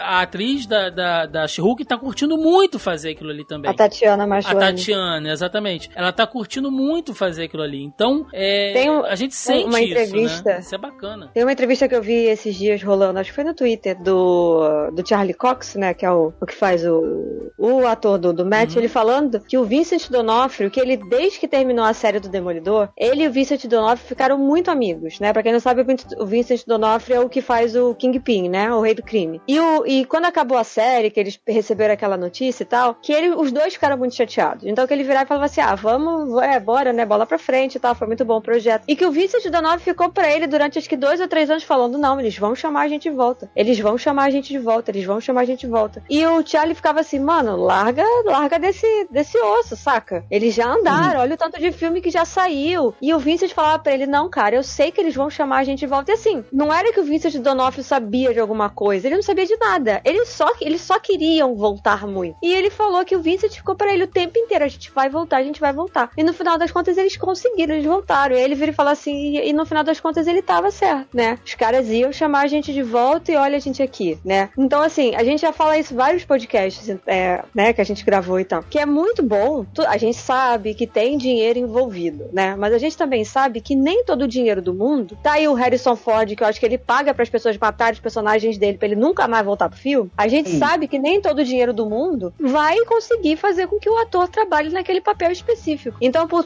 todos os problemas que a Marvel tem e vai ter no futuro, é, eu ainda não vi os atores reclamando, né? Pode ter reclamado que ah, é muito assédio, é muita cobrança, tá? É coisas que provavelmente vêm por conta do projeto, por ter segredo, essa coisa toda, mas a grande maioria quer voltar. Então, assim, ou eles estão fazendo alguma coisa certa, ou tá todo mundo com síndrome de Estocolmo nessa porra. mas é muito bom, cara. Ele dá uma vida e, e, e como o MCU ele não tem a aquele peso de colocar, entre aspas, né, uma pseudo-realidade, como as séries da Netflix tinham, né? A gente tem aqui um, um, um, rei do crime que aguenta flechada, que aguenta porrada, que aguenta ser atropelado, aguenta granada, e é só um cara comum, como a gente viu na série do, do lá do, do arqueiro, é, mas que nos quadrinhos é assim, né? O rei do crime é um cara que troca soco com Homem-Aranha, gente. Então, e, e, ele é só um cara normal, um ser humano normal, mas ele troca soco com Homem-Aranha tranquilamente, né? E aqui a gente vê um demônio Demolidor, um baita acrobata, cara. Aquela cena dele com a, com a She-Hulk, quando ele desce ali o prédio, Lucas, dando 380, pirueta carpada, eu falo, mano, isso aqui é o Demolidor dos quadrinhos, cara. Eu queria ver isso, sabe? Eu queria ver o acrobata ela vindo pra dar porrada nele, ele pula pra um lado, pula pro outro e faz piada. Pô, eu dei um sorriso tão sincero vendo isso aqui que eu falei, velho, é impossível ser triste. Não, gente, eu gritei. aquela cena, a cena do tribunal, né? Que ele fala assim: o senhor vai se representar? Ele fala, ah, eu não sou idiota, meu advogado já tá chegando. Eu falei, mano, não, né? Que aí abre a porta, ainda bem que era de dia. Eu dei um grito, mas eu dei um grito que eu assustei as duas cachorras, elas saíram correndo. e todo mundo, o que que tá acontecendo? Eu falei, ai meu Deus, ele voltou. A minha mãe é ah. maluca mesmo. Ah, eu adorei também o personagem assim na série, achei muito bacana porque também me agrada muito essa faceta assim mais é, mais vamos dizer assim mais alegre né? Mais para cima do personagem também. Uhum. eu gosto do Demolidor é, amargurado aquele Demolidor Frank Miller que a gente tá acostumado. Mas assim eu fiquei feliz em ver uma coisa diferente sabe? Sim. Muito bom. E já que a gente falou sobre o Demolidor vamos falar sobre outras participações especiais. Vamos falar do Ong e do Abominável. que é que tiveram duas participações legais. Então fala aí Otávio o que, que você achou cara do Ong e do Abominável? Na não, você tá esquecendo da melhor personagem e Medicine. Ah, é, vai lá. o que você achou aí? Porque você tava falando que ele agregou quando ele chega na série, mas eu acho que todo mundo tava muito bem, cara. O Wong, o Demolidor ele tem mais impacto porque é o Demolidor, fica todo, meu Deus, Charlie Cox. Mas o Wong, ele agregou bem também quando o personagem aparece, é muito bom, são muito boas as cenas que o personagem aparece. O Abominável também, ele entregou bem dentro do que a série precisava, então acho que a, a série, de modo geral, é uma série muito redondinha. E isso inclui os, os personagens que foram aparecendo, que foram chegando. Quer queira, quer não, você tendo ali o, o aparecendo, é mais uma ponte da She-Hulk com os Vingadores. Então, além dela ser prima do Hulk, alguém vai falar assim, pô, mas ela vai chegar só porque ela é prima do Hulk? Aí o próprio Wong vai falar, não, eu já trabalhei com ela, pode confiar, ela é boa.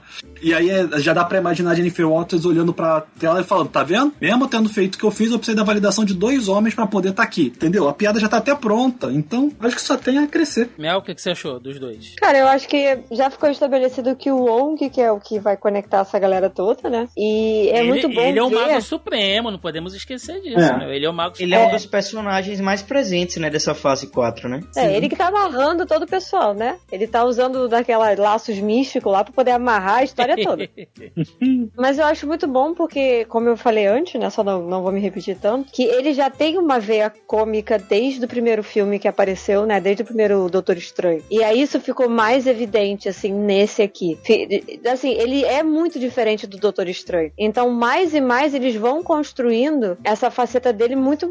É, é, que é mais humorada, né? Que ele faz as piadas e tal. Tanto que ele fica lá assistindo as séries com ela. Mas tem o fato de que ele tirou o, o Blonsky lá pra lutar lá na, no octógono louco lá, né? Que aparece em Shang-Chi. Então, assim, é muito bom esses personagens. E a Madison, quando eu vi, eu falei, mano, que negócio galhofa. Mas dois segundos depois eu tava assim, caralho, que negócio sensacional. é, porque é, é, é, a proposta inteira da, da série ali, uhum. né? Você ter várias facetas assim. E não é porque ela é a Patricinha, só a Madison, Madison e, sei lá, Y, entendeu? É muito boa aquilo ali, porque faz piada com uma série de coisas e é muito, é, é muito bem construído. E o Blonsky é pra dar, eu acho que um fim na questão de que o que, que aconteceu com ele. Porque como a gente, foi o que o Thiago falou, né? O Hulk, ele tá num, num limbo, né? Ele, o, o, cara que é um dos originais dos Vingadores foi, é, é, como é que se diz quando você é promovido como é o outro? Contrário de promovido? Rebaixado. Rebaixado, O cara foi rebaixado pra coadjuvante, saca? O cara era um dos seis, ele foi rebaixado pra coadjuvante. Então, assim,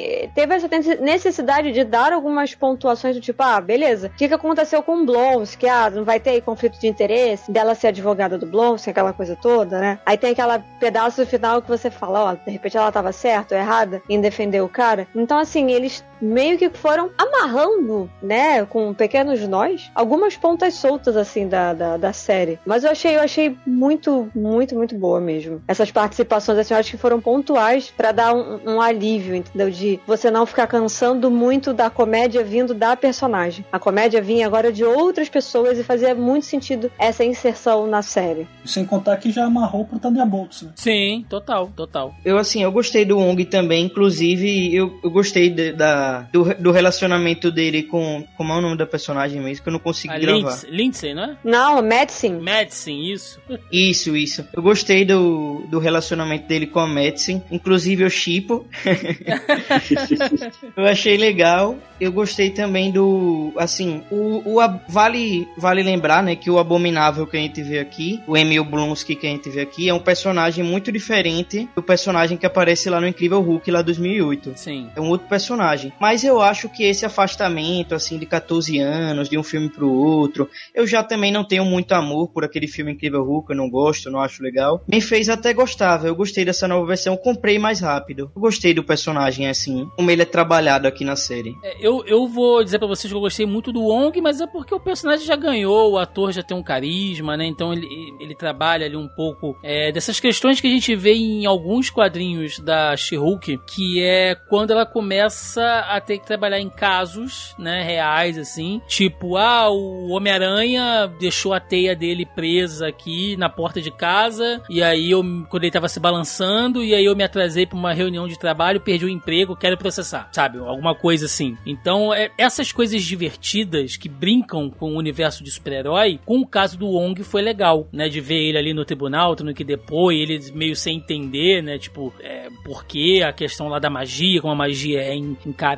Então eu achei legal, inclusive é uma crítica que eu faço em relação à série que eu esperava. Tudo bem, eu, eu, eu entendo que a proposta não foi só essa, não haveria tempo para fazer isso tudo, mas se no futuro a gente tiver uma história solo com a She-Hulk, né, uma segunda temporada, eu queria que trabalhasse mais isso, sabe? Ela, ela tendo que lidar com mais casos jurídicos envolvendo outros personagens do MCU, porque eu acho que é uma possibilidade de a gente trabalhar mais essa pegada de humor, né? Mas isso, ok, sou eu dizendo, mas é, enfim, uma coisa que eu achei legal que poderia ter tido mais. E em relação ao Abominável, nesse ponto que eu discordo do Lucas, que eu acho aquele filme do Incrível Hulk sensacional, é um dos filmes do MCU que eu mais gosto, apesar dele eu gosto bastante do MCU. Também. Pô, eu acho aquele filme muito da hora. Mas como o Thiago já falou, eu sou suspeita. É. Ele nunca mais passou a minha vinheta aqui.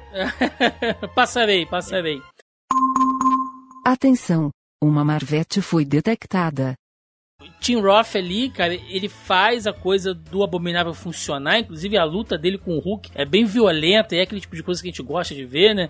E tira aquele gosto azedo da boca do, do, do Hulk do Ang Lee, né? É, Deus que me perdoe, Deus que me perdoe aquele filme. E então faz a gente ter que revisitar aquele filme, inclusive revisitando, eu vejo como o General Ross engana o Emil e faz com que ele faça parte de, de um experimento teste, um soro de super soldado incompleto baseado no sangue do Hulk. E deixa ele doidão por causa disso, né? Então, é, assistindo o, o, filme de novo, a gente vê como que o General Ross meio que induziu ele ali, sem contar para ele todos os problemas, sem deixar claro exatamente o que ele estava enfrentando. Deu uma inflamada. E deu uma inflamada no cara. Então, muito do que o Abominável se transformou é responsabilidade do exército norte-americano. Ou seja, o Estado norte-americano tem uma parcela de responsabilidade em cima da criação do Abominável.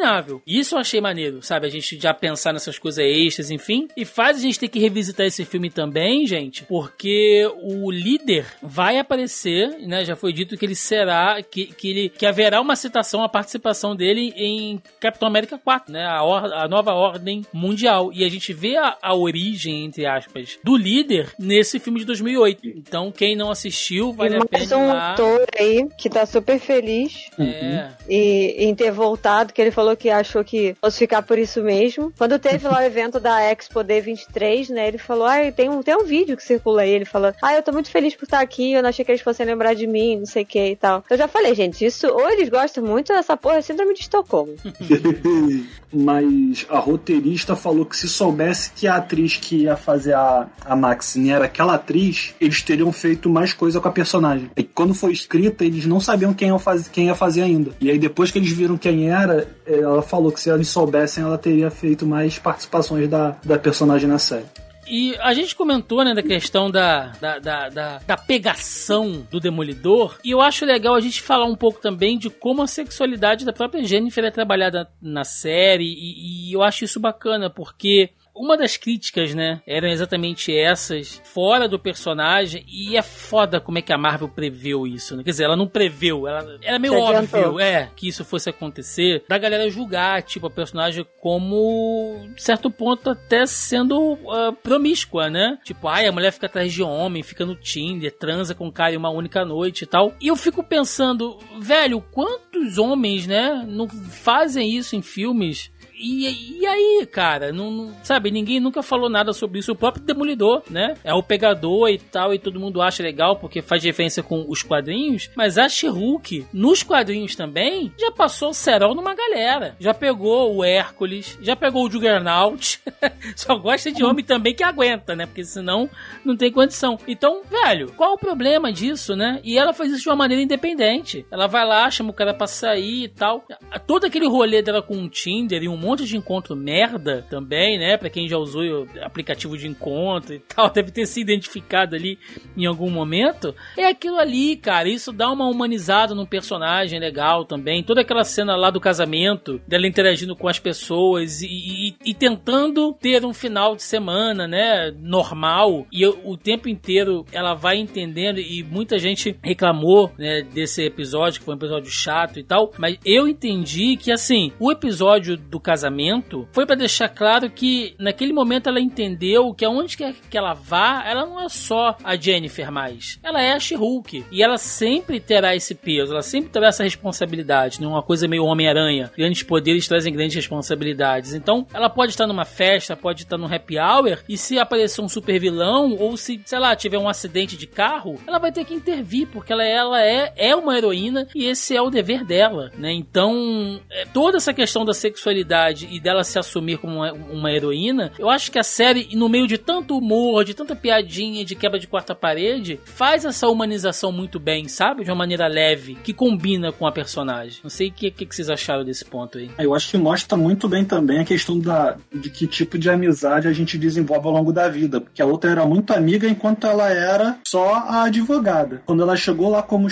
que a mulher já falou: Não, não pode, é o meu casamento, quero você como Jennifer. Não, não, não não me apareça como She-Hulk, porque claramente ela queria que o foco da, de todo mundo fosse para ela, o que eu entendo que é o casamento da mulher, mas daí é você querer limitar como que o outro vai ser complicado. E no final, quando ela acaba salvando o casamento da, da colega, aí todo mundo adorou ela, não, é minha amiga, ah, que beleza. Então acho que tem essa questão. Não, mas ela já tava bêbada, tá? Ela já tava bêbada também. Sim, mas aí é porque antes ela já tava meio preocupada e tava reclamando ainda. Uh, hum. Vai lá, Mel, o que, que você achou dessas partes aí da sexualidade e da humanização dela? Cara, eu acho que foi mais do que necessário, porque é, é como eu falei, né? A série, todo o intuito da série é mostrar um pouco, tipo, eles pegaram a personagem da She-Hulk pra usar de exemplo de coisas que a mulher passa no dia a dia e que ela passava nos quadrinhos. E eles atualizaram a personagem. Então, assim, esse lance de que ela tá no Tinder e aí ela só faz sucesso como a She-Hulk, ela não faz sucesso como a Jennifer, isso diz muito sobre as personas que são criadas para as redes sociais e como a realidade é muito diferente do que é apresentado ali, né? Foi aquela coisa, tipo, ah, eles têm uma visão, eles têm uma. É como se a She-Hulk fosse a idealização da mulher perfeita e a Jennifer não é. E no final das contas são a mesma pessoa. São exatamente a mesma pessoa. Ela só muda de forma física. Porque a essência dentro é exatamente igual. Então, assim, foi muito inteligente da série mostrar isso e não só mostrar, como focar um episódio em cima disso. Que é quando ela quase perde a patente do nome. E que chamam os caras e tem que falar, ou seja, que ela tem orgulho disso e tal. E inclusive,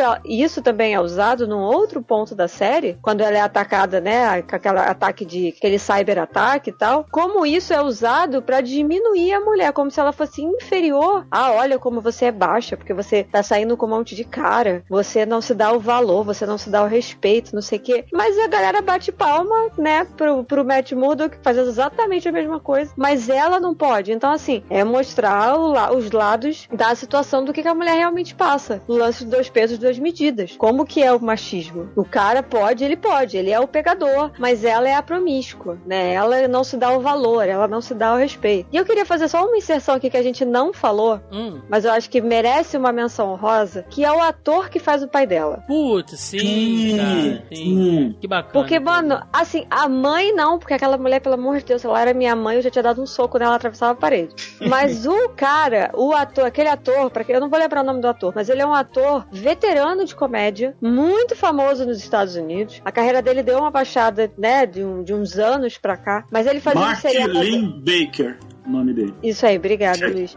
Ele fazia uma série que eu acho que era Primo Estranho, que ficou traduzido, que era ele e um outro cara que também é um, outro ator famoso, se vocês forem olhar, vocês vão saber que é um cara, que é um cara que tem um zoião azul, assim. Primo é, Cruzado. Ele... Eu só sei Isso. que eu tô abrindo aqui enquanto você tá falando. Tô, Exatamente. Tô Primo Cruzado. Primo Cruzado. Gente, a série era muito, muito, muito boa. Passou um tempo nos primórdios da TV a cabo, passava na Sony, se eu não me engano. Era uma série de comédia muito boa. O cara é um veterano de comédia. E ele com ela, ele tem todo o instinto paterno de abraçar, de entender, hum. de não, beleza, e aí e tal. Ele se prontifica para defender ela, do tipo, ah, não, eu sou a She-Hulk, né, e tal, não sei o é quê. É muito bonitinho então, assim, isso, cara. É muito, eu acho que, assim, merece a menção honrosa, que eu acho que foi uma, uma excelente escalação. E uma outra coisa que é interessante é que ela, mesmo sendo a She-Hulk, o primo, que faz vários bicos, é muito mais benquista do que ela, que é advogada, que é a She-Hulk. Então, assim, até isso. a série faz questão de pontuar do tipo. Ela, e ela fala isso, ela fala, mano, eu sou a Shihu. Pra minha família é tipo, foda-se. Você tá uhum. solteira, tu tá passando da idade, seus óvulos vão apodrecer, mas o fulano é DJ. É. O fulano. Seu primo, seu foi... primo passou no concurso do Banco do Brasil, e você, é, né? É, e você. é. é nada, isso. Nada isso foi muito específico, hein, Thiago? Você quer aproveitar o momento e desabafar? Não, não deve ser terapia ah, meu Deus. Vai lá, Luquinha. O que, que tu achou, cara, dessa pegada aí da, da sexualidade? Você achou que deu uma identidade legal ao personagem? Você acha que a série trabalhou bem isso? Porque nos quadrinhos é assim, né, cara? Pra, vamos ser sinceros, né, Lucas? Pra quem lê os quadrinhos, e, e, e, isso não é um mérito ou um demérito, tá? Ninguém é obrigado a ler. Mas, mas pra quem lê, não pode reclamar disso da personagem, né, velho? Porque ela pega mesmo e é isso aí, velho. É, é isso aí mesmo o que é o que acontece realmente nos quadrinhos assim com a personagem. Dan Slott trabalha isso, vários Sim. roteiristas trabalham isso, né? Eu achei legal, achei até tipo corajoso, não achei que a Marvel é, ia trabalhar dessa forma nessa série pro Disney Plus. Eles iam trabalhar essa questão da sexualidade dessa forma que foi trabalhada. Eu achei legal porque era até engraçado que até Eternos não tinha nenhum filme da Marvel assim que os personagens tinham uma vida sexual sendo mostrada no filme, né? É até eu gosto até de fazer a piada, né, brincar, né, que a, a Marvel, é, a Marvel Disney, né, é, só foi em 2021 descobrir que pessoas adultas transam, né? Acho engraçado isso, porque realmente nunca é mostrado em, é. nenhuma, em nenhuma outra série, nenhuma produção do MCU, né? Acho que a partir de Eternos eles abriram mais essas portas e a gente tá vendo isso aí na, na Mulher Hulk e todas essas camadas aí que a Melissa falou, que você falou. Interessante, eu gostei de ver isso na série. Bacana. E aí, gente, vamos encaminhando já, né, aqui pro, pro, pro final da, da série, então acho que a gente falou dos pontos principais. E aí tem aquela reunião fatídica, né? Lá da entrega do prêmio e aquela galera escrota lá, e tem toda aquela cena do cyberbullying que foi bem pesado ali, né? E é quando a série te dá um tapa na cara de como essas coisas meio que funcionam, e aí ela descobre que existe aquela organização, enfim. É, eu vou falar, a gente vai falar sobre a cena da quarta parede, mas antes eu, eu, eu queria citar como a série trabalha bem aqui, e de novo, foi isso que a Mel falou, não é que os caras adivinharam, eles se anteciparam, né? Porque, é, vamos lá, o MCU tem mais de 10 anos. Muitos filmes, muitas séries, muito conteúdo extra, animações agora também, eventos agregados, enfim. As críticas em todos esses anos, geralmente, geralmente são as mesmas, né? E mostra que a Marvel vem acompanhando o teor disso e como eles enxergam, a, a, até porque eles trabalham muito, muito bem a questão de fancasting, né? Eu acho que o filme do Homem-Aranha provou isso para todo mundo, que a Marvel sim ouve os fãs, então ela ouve os fãs para apresentar né, coisas para agradá-los, né? Uh, não necessariamente isso pode ser bom ou ruim dentro da história, isso é um outro papo, mas também ela ouve as críticas e, as bobagens muitas das vezes, né? A gente falou muito isso de que é, ah, só quem não gostou da she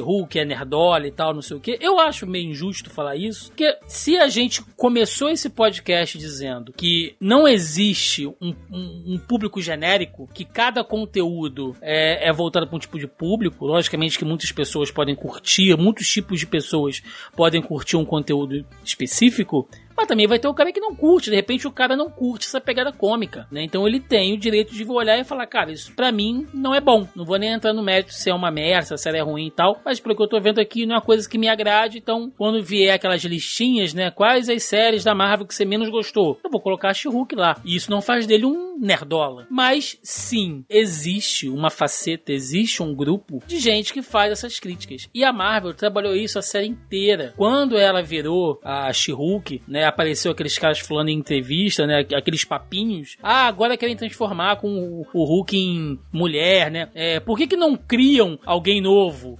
é, os, os, mesmos papinhos que a gente vê em grupo, por aí e tal, e páginas, enfim. E no final, os vilões são haters, cara. Aquele grupo de vilões ali, de vilões, né? É, é, aquela galera que sacaneia com ela são haters. Aquilo ali é uma forma, para mim, que a Marvel pegou e falou assim: olha, a gente escuta vocês, a gente sabe que vocês existem, mas pra gente vocês são uma piada, cara. Essa galera que fica no, no quem lacra não lucra, né, e tal. E, gente, nenhum conteúdo é imune a críticas, não. A gente mesmo tá aqui, já falou de coisas que a gente gostou e coisas que não foram muito legais para um ou para outro. A questão não é essa. A questão não é essa. A questão é que existe uma galera que é haterzinha, sim, e fica com os discursinhos de sempre e repetem frases prontas como se fosse um meme de WhatsApp ambulante. E é uma galera chata. Vocês estão se tornando pessoas chatas fazendo isso isso. Isso não é crítica, isso é só encher o saco. E a Marvel sabe que vocês existem e tá cagando. E transformou vocês em piada. E para mim isso é muito óbvio, cara. E, e, e, é, e, é, muito corajoso da Marvel fazer isso. E essa série, acima de qualquer coisa, ganha muito do meu respeito por isso. Porque tá mostrando: olha, se você não tá satisfeito, vai assistir outra coisa, cara. E a gente já falou isso aqui várias vezes. Quando alguém vira e pensa, ah, eu queria ver os filmes da Marvel, eu sou obrigado a ver tudo? Não, cara, você não é obrigado a nada. Mas se você quer entender tudo, você tem que ver tudo. Ninguém tá botando uma arma na sua cabeça. Então, velho, ah, She-Hulk é uma merda e tal. Mas se você viu dois, três episódios, viu que não era para você e você não curtiu, mas se ainda assim você assistiu até o final odiando, pra no final querer reclamar, por que que você tá fazendo isso com você, velho? Por que que você tá jogando seu tempo fora, cara? A Marvel deixou claro, não é para você, vai ver outra coisa, pula essa, né? Então eu queria saber de Não, e teve vocês muita gente aí. que,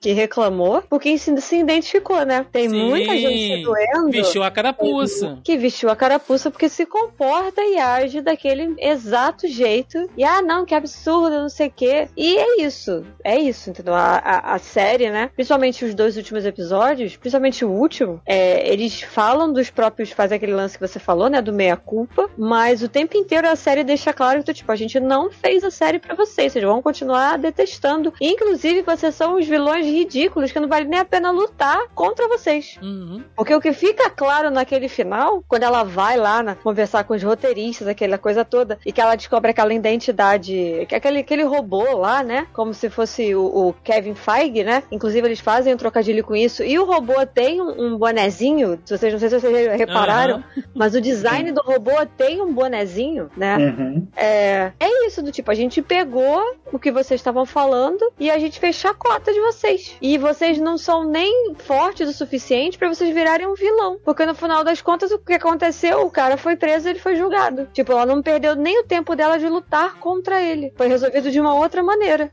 Eu acho que passa também pela parte da Marvel reconhecendo seus erros. Acho que aquela conversa que ela tem com o Feige, o robô, né, Kevin, que o- Kevin, né, o é. robô é Kevin, né? Eu acho que em parte a Marvel reconhecendo também os erros dela. Então acho que ela faz dois acenos aí. Acho que ela faz um aceno mais de tipo assim, pô, a gente entende a gente tá errando, né? E aí até um. Foi o próprio Borgo que, que na interpretação dele coloca que isso é a, a Marvel estendendo a bandeira branca, tipo assim, ó, a gente tá mudando as coisas aqui, mas a gente vai precisar da ajuda de vocês. E tem o outro lado mesmo, que é o de botar o dedo na ferida e falar, ó, cara, pô, tu fica aí dizendo que é o maioral, mas pra tu poder bater de frente com o que tu tá querendo criticar, tu tem que deixar de ser quem você é. Era o que o cara ia fazer. Ele só ia conseguir bater de frente com a She-Hulk se ele virasse o Hulk. E ainda dá errado o troço, né? Então acho que, que essa série tem um, tem um simbolismo bem bacana, vem dentro disso que a, que a Mel colocou, mas eu acho que tem essa questão também do, do aceno de, ó, a gente sabe aqui que a gente tá, onde a gente tá errando, o que, que precisa melhorar. De certa maneira,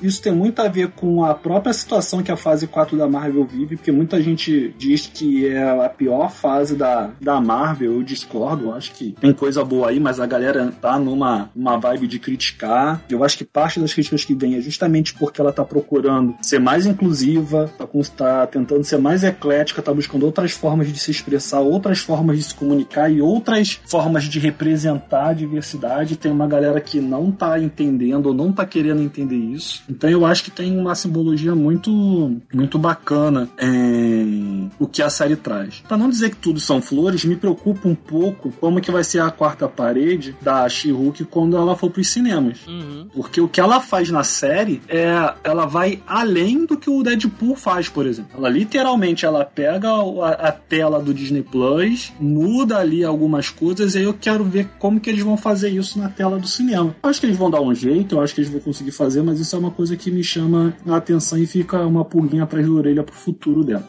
E aí, Luquinho, o que, que você achou, cara, desse encerramento todo? Pô, esse, esse episódio final me lembrou um pouco. é, quando eu tava assistindo, né? Acabou me remetendo ao, ao filme lá do Wes Craven, né? O, o Novo Pesadelo, né? Hum, O- por causa dessa metalinguagem, assim, eu queria até ter visto o Kevin Feige de verdade, né, no, na série. Mas, assim, é, eu concordo muito com, com tudo que vocês disseram aí. É, eu acho, assim, que, que você assistir e não gostar, beleza, que não dá pra colocar a pecha que todo mundo que não gostou da série é, é porque é nerdola, né? preconceituoso, isso, preconceituoso, machista, reacionário. Agora, Só o que não eu tem acho... coração. né? Só não tem coração, mas não quer dizer que seja nervola, chato. Agora, o que eu acho assustador é que, assim, que nas redes sociais, né, 95%, 97%, sei lá, das pessoas que não gostaram da série são por motivos reacionários. Aí, tipo, eu acho que não é aceitável, né, se não gostar, assim, que a personagem é mulher, essas coisas assim. É, eu acho que não dá pra aceitar mais, hoje em dia, esse tipo de coisa. Mas eu acho ok não gostar por outros motivos, como o Thiago falou, não gostar do humor, não gostar das outras coisas. Mas eu achei a série muito boa, achei que essa crítica, né, essa zoação, essa piada, como eu gosto de chamar, com os reacinhas, né, foi muito bem feito. Achei en- engraçado, assim. E como faz como como o Thiago disse, né? Pô, vocês não são importantes, a gente tá fazendo piada de vocês, né? Sim. E assim, gente, fica também uma, uma um desabafo, sei lá, uma crítica que existe um, um, um nicho de produção de conteúdo que aborda esse tipo de coisa, que identifica pessoas que, que a, pensam assim e produzem conteúdo voltado para isso, né? Ah, Thiago, você quer dizer então que as pessoas não podem criar o conteúdo delas, você vai ficar vigiando o conteúdo dos outros? Não, mano. Você faz o que você tiver que fazer, entendeu? Se, se tiver alguém que te segue, para cada coisa que se fizer, vai ter alguém fazendo. Eu respeito todo produtor de conteúdo, porque todos nós que estamos aqui gravando, a gente produz conteúdo de maneira independente, a gente sabe o trampo que é, mas tem uma galera que escolheu é, produzir em cima desse ódio, desse haterismo, sabe? De, de, desse ranço, e é página de meme, e, e, e, o cara tá o tempo inteiro, assim, você tá nessas páginas, é o tempo inteiro de meme, é, misturando o macho alfa em detrimento da, das personagens femininas, do, do, do feminazi, de não sei o que e tal.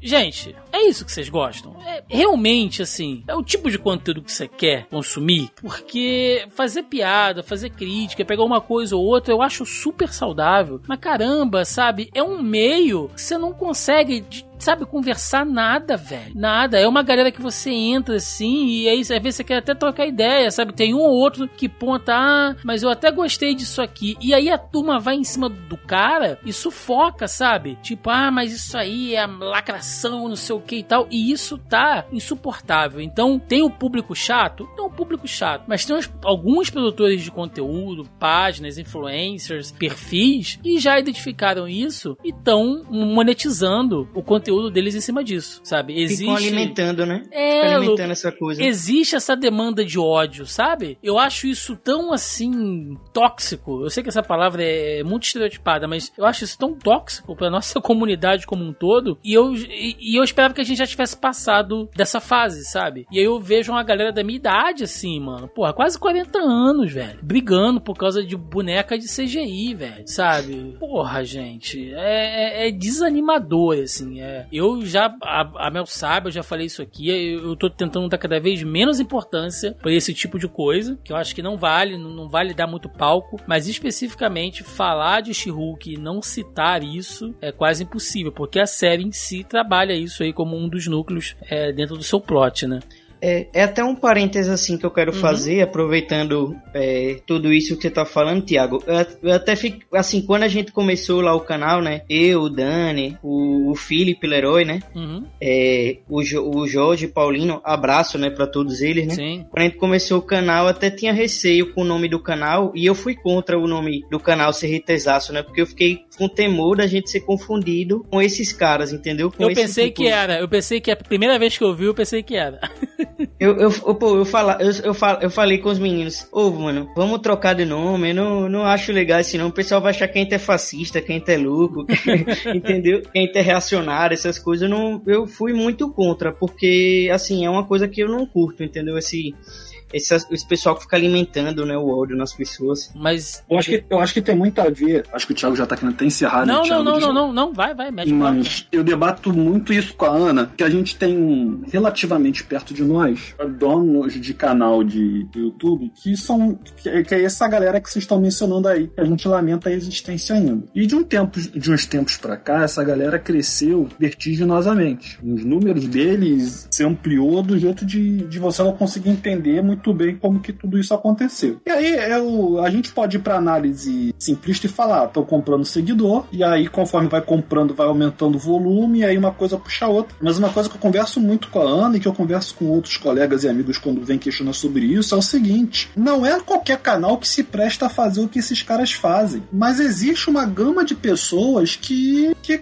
querem consumir esse tipo de conteúdo. Então, quer queira que não, eles acabam concentrando nessa, nesses perfis, nesses desses canais essa demanda toda reprimida. Porque é isso. Essas páginas crescem muito porque não é todo mundo que, que faz esse tipo de, de comentário, que produz esse tipo de conteúdo, mas existe uma demanda. E aí esses caras vão crescendo dentro do mundinho deles e quando a gente vê, eles estão de um tamanho que é difícil frear depois. Não, essa galera também é muito suscetível. Porque assim, depende também né? Obviamente eu falei que eu ia passar pano, mas eu não tô aqui pra passar pano pra incel, não. Mas o que eu quero dizer é que, assim, algumas pessoas são muito suscetíveis ao meio ao qual elas estão inseridas. Nem sempre aquela pessoa teria que aquela linha de raciocínio ou teria aquela linha de raciocínio alimentada se ela não estivesse inserida num meio que favorecesse aquilo ali. E isso serve para tudo nessa vida, né? Isso serve para racismo, para machismo, para xenofobia. Tudo isso, né, todos os extremos, eles se favorecem, eles se alimentam se eles estiverem num ambiente que é favorável àquilo ali. Então, se você não tá num ambiente que as pessoas são favoráveis ao diálogo, ao debate, um ouvindo a, a opinião do outro, procurando escutar, entender, discordar de maneira amigável, de maneira educada, você consegue evoluir como ser humano, você vai aprendendo e você, né, se torna eventualmente uma pessoa melhor. Essas pessoas, elas não querem isso. Elas querem que você concorde com ela e que o mundo se adeque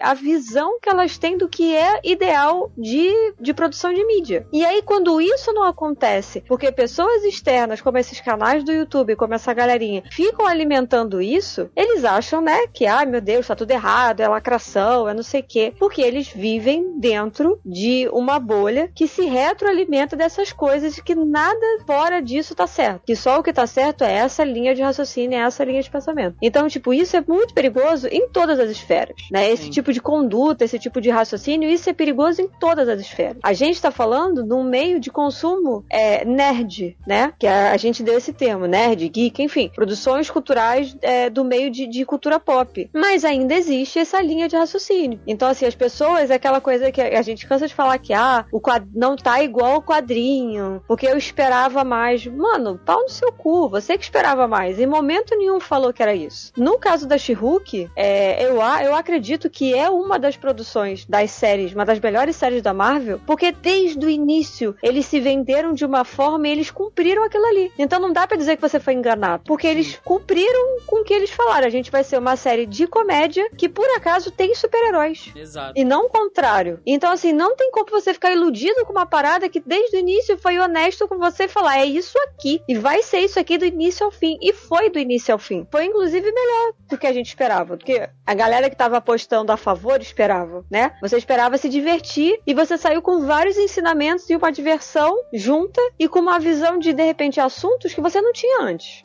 Pra botar um ponto final nisso, né? É pra deixar claro novamente, gente. Não é crítica a quem tem crítica. Né, não é reclamar de, de, ah, vocês estão falando isso, quem tem opinião diferente de vocês. Não é. É um grupo específico que, inclusive, tem opiniões burras, cara. Ah, é burra porque não é igual a sua? Não. É igual isso aqui, ó. Eu vou mandar um print aqui no, no nosso chat aqui, né? Eu pedi que os meninos, a Mel, orem aí, que é, um, que é um print sobre um filme que saiu, Prey, né? Lá do Predador, esse último filme, onde a personagem é uma, é, é, é, uma indígena, e aí o cara faz uma crítica em relação, né, ao filme, e aí uma outra pessoa questiona ela. Não, mas você viu o filme? Ele, não, eu não vi, mas eu confio muito na opinião lá do fulano, então eu acho que o filme é uma merda. Porra, cara, chegou ao Vou te dizer ponto... que eu não sei de quem esse cara tá falando aqui, eu vou até procurar aqui. Chegou ao ponto de você é, terceirizar a outra pessoa o gosto baseado em lacração e não sei o que de outra pessoa de algo que você nem viu, cara. Isso é um emburrecimento de público, na minha opinião, sem assim, sabe? Sem parâmetros, velho. Não, eu vou te falar que eu já vi isso aqui. Eu não faço. Eu fico tão feliz quando eu leio. Ah, eu confio muito no fulano. Eu falo, mano, quem? Como Sim. diz minha mãe, quando, como diz minha mãe, é ilustre desconhecido. É, eu tô abrindo aqui pra tentar descobrir quem é. Não, mano, não dá ibope pra isso, não. Não, vai não, nem não, tô falando que eu tô tentando achar o canal aqui, mas não apareceu nenhum canal aqui pra e mim. E aí, pegando esse exemplo que o Thiago, desse print que o Thiago jogou aqui, eu vejo muito isso acontecer de uma forma geral, né? E assim, uma forma geral, o que, que é? O que, que a gente tem aqui, já que a gente tá falando da she né? E neste podcast eu tenho propriedade de fala. A gente tá falando de um homem, que eu acredito seja um homem hétero, tá? Vou chutar, porque não tem como falar, afirmar 100%, mas vou deduzir que seja isso. A gente tá falando de um homem hétero que está confiando na opinião de um outro homem que acredito também seja hétero, para falar sobre uma série cujo público-alvo não são eles dois. Pois é. Então, assim, isso não faz o menor sentido. Não, e não que mulher não deva criticar She-Hulk, tá isso? Tá, gente? Não é isso, tá? Não é isso que eu tô falando. O que eu tô falando é que a gente falou isso no início do podcast. Existe um público-alvo. Isso não quer dizer que a gente já falou isso várias vezes aqui também, que mesmo que você não seja o público-alvo, não quer dizer que você não possa consumir aquilo. Também não é isso, tá? Eu tô ficando cansada de ficar fazendo meia-culpa toda hora. É, não. Explicando coisas, né? Óbvio. Mas enfim, né? É, saca? Que merda, né? Então, a gente assim, entrou numa época que a gente tem que ficar explicando óbvio, ficar explicando é, ironia, mano, cara. Tomar no cu não é isso. Você já saca? entendeu. Se você entendeu isso, é. paciência. Você já entendeu. É isso. Pelo tô cansada. Isso aí. É, tô é. cansado de hoje foi exaustivo. é, e assim, não é isso, saca? Então isso acontece muito. É, porque assim, falando de um, de um, Eu não vou lembrar quem agora, mas existe uma, uma, uma socióloga, uma estudiosa, que ela fala que o relacionamento masculino ele é homoafetivo. O que, que isso quer dizer? Eu não tô falando aqui de, de identidade sexual, não, tá, gente? Tô falando de relacionamento sexual. Eu tô falando de relacionamentos fraternos, né? De, de pessoas, amizades fraternais. O relacionamento masculino, em sua maioria, ele é homoafetivo. O que, que isso quer dizer? Quer dizer que, na maioria dos casos, homem vai se espelhar e vai consumir e vai acreditar em conteúdos ou coisas que outros homens falam para ele. Porque é mais fácil essa figura masculina conseguir se ver numa outra figura masculina. É muito difícil quando existe essa quebra. Quando um homem consegue admirar e consegue espelhar em outra mulher e falar: Cara, eu gosto muito do que essa pessoa faz. Eu gosto muito do trabalho dela. Eu acho que ela é foda. Me espelho nela. Independente do que seja a razão, causa, motivo e circunstância. Então, isso é, é esse esse print e esse post é retrato disso, né? É, é, é sair um pouco da bolha. Sim. Eu lembro até hoje, quando a gente gravou o podcast de Jessica Jones, que eu acho que foi da primeira temporada, né? Uhum. Que eu dei uma visão do relacionamento dela com o Killgrave e o Joque e o Thiago ficaram assim, caralho. Eles ficaram em silêncio, tipo, um minuto, uns dois minutos, falaram assim, a gente, não, a gente nunca ia conseguir pensar nisso. Porque a gente não tem essa visão. Isso não é uma experiência que a gente, enquanto homem, vá ter, né? Sim. A gente não ia ter essa visão. Então, assim, se eles não saíssem, se eles não tivessem se proposto naquele momento a me ouvir, eles nunca teriam entendido aquela visão daquele relacionamento. Por isso que eu sempre falo, eu, eu canso de falar, agora mais ainda fazendo conteúdo pra E, e, e no mundo de games e tal, que é uma parada que é extremamente masculina, ainda que hoje em dia a mulher esteja dominando mais ainda o cenário de games do que o homem, continua sendo um cenário extremamente masculino, eu sempre pergunto: você tá saindo fora da sua bolha? Você tá consumindo e você está fazendo, é, vendo conteúdo de outras pessoas que não são iguais a você? Porque é isso, você não consegue sair da sua bolha. E essa bolha é só isso, é só homem e fala especificamente para homem sobre assuntos que ficam girando, cozinhando no mesmo lugar e não sai dali para lugar nenhum. Porque o relacionamento masculino ele é homoafetivo. Muito bem, gente. Antes de irmos aqui pro nosso encerramento, eu vou pegar alguns comentários e perguntinhas lá do nosso grupelho do Zoneando Podcast no Facebook. Sim, você tá ouvindo, este programa ainda não faz parte, entra lá no nosso grupo do Facebook, o link tá na postagem aí logo abaixo ao player do podcast, ou você pode entrar diretamente no Facebook, joga lá Zoneando Podcast na busca e você vai achar o nosso grupo, onde toda semana, via de regra, eu jogo o tópico da pré-pauta pra galera comentar, deixar perguntinhas, enfim. Então temos aqui, ó, meu querido Fábio Moron jogou aqui, olha, série muito boa. O CG1 tava ruim? Tava uma merda, mas eu não vi por isso. vi pela história e a diversão contada, uma série que saiu da mesmice e trouxe fôlego pro MCU, ao meu ver. Isso é importante também, né? A gente não, não, não falou isso. Tem que ter uns momentos de respiro, né, gente? Só destruição e tal, luta, Pô, a gente vai ter agora, cara, Wakanda Forever, né? Que vai ser, pô, ação, emoção o tempo inteiro. É bom dar uma respirada um pouquinho também, né? Um pouco de humor, um pouco de comédia. Senão, velho, a gente pira.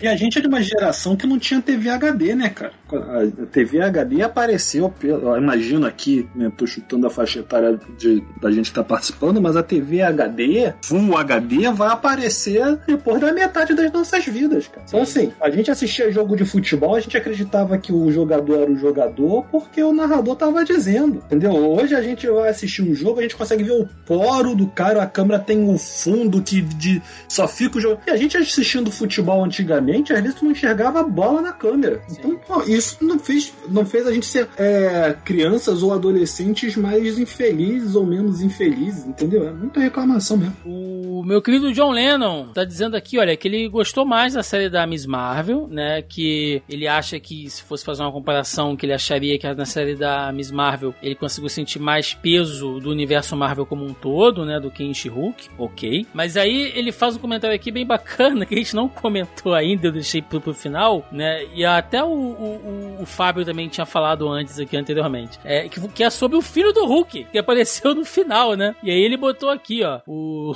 o John Lennon. O Scar é um Conan bárbaro espacial com toda a trajetória envolvida nas HQs. Mãe morta, obrigada a lutar para sobreviver desde recém-nascido e foi reduzido a segundos de um boneco genérico que parece um DLC.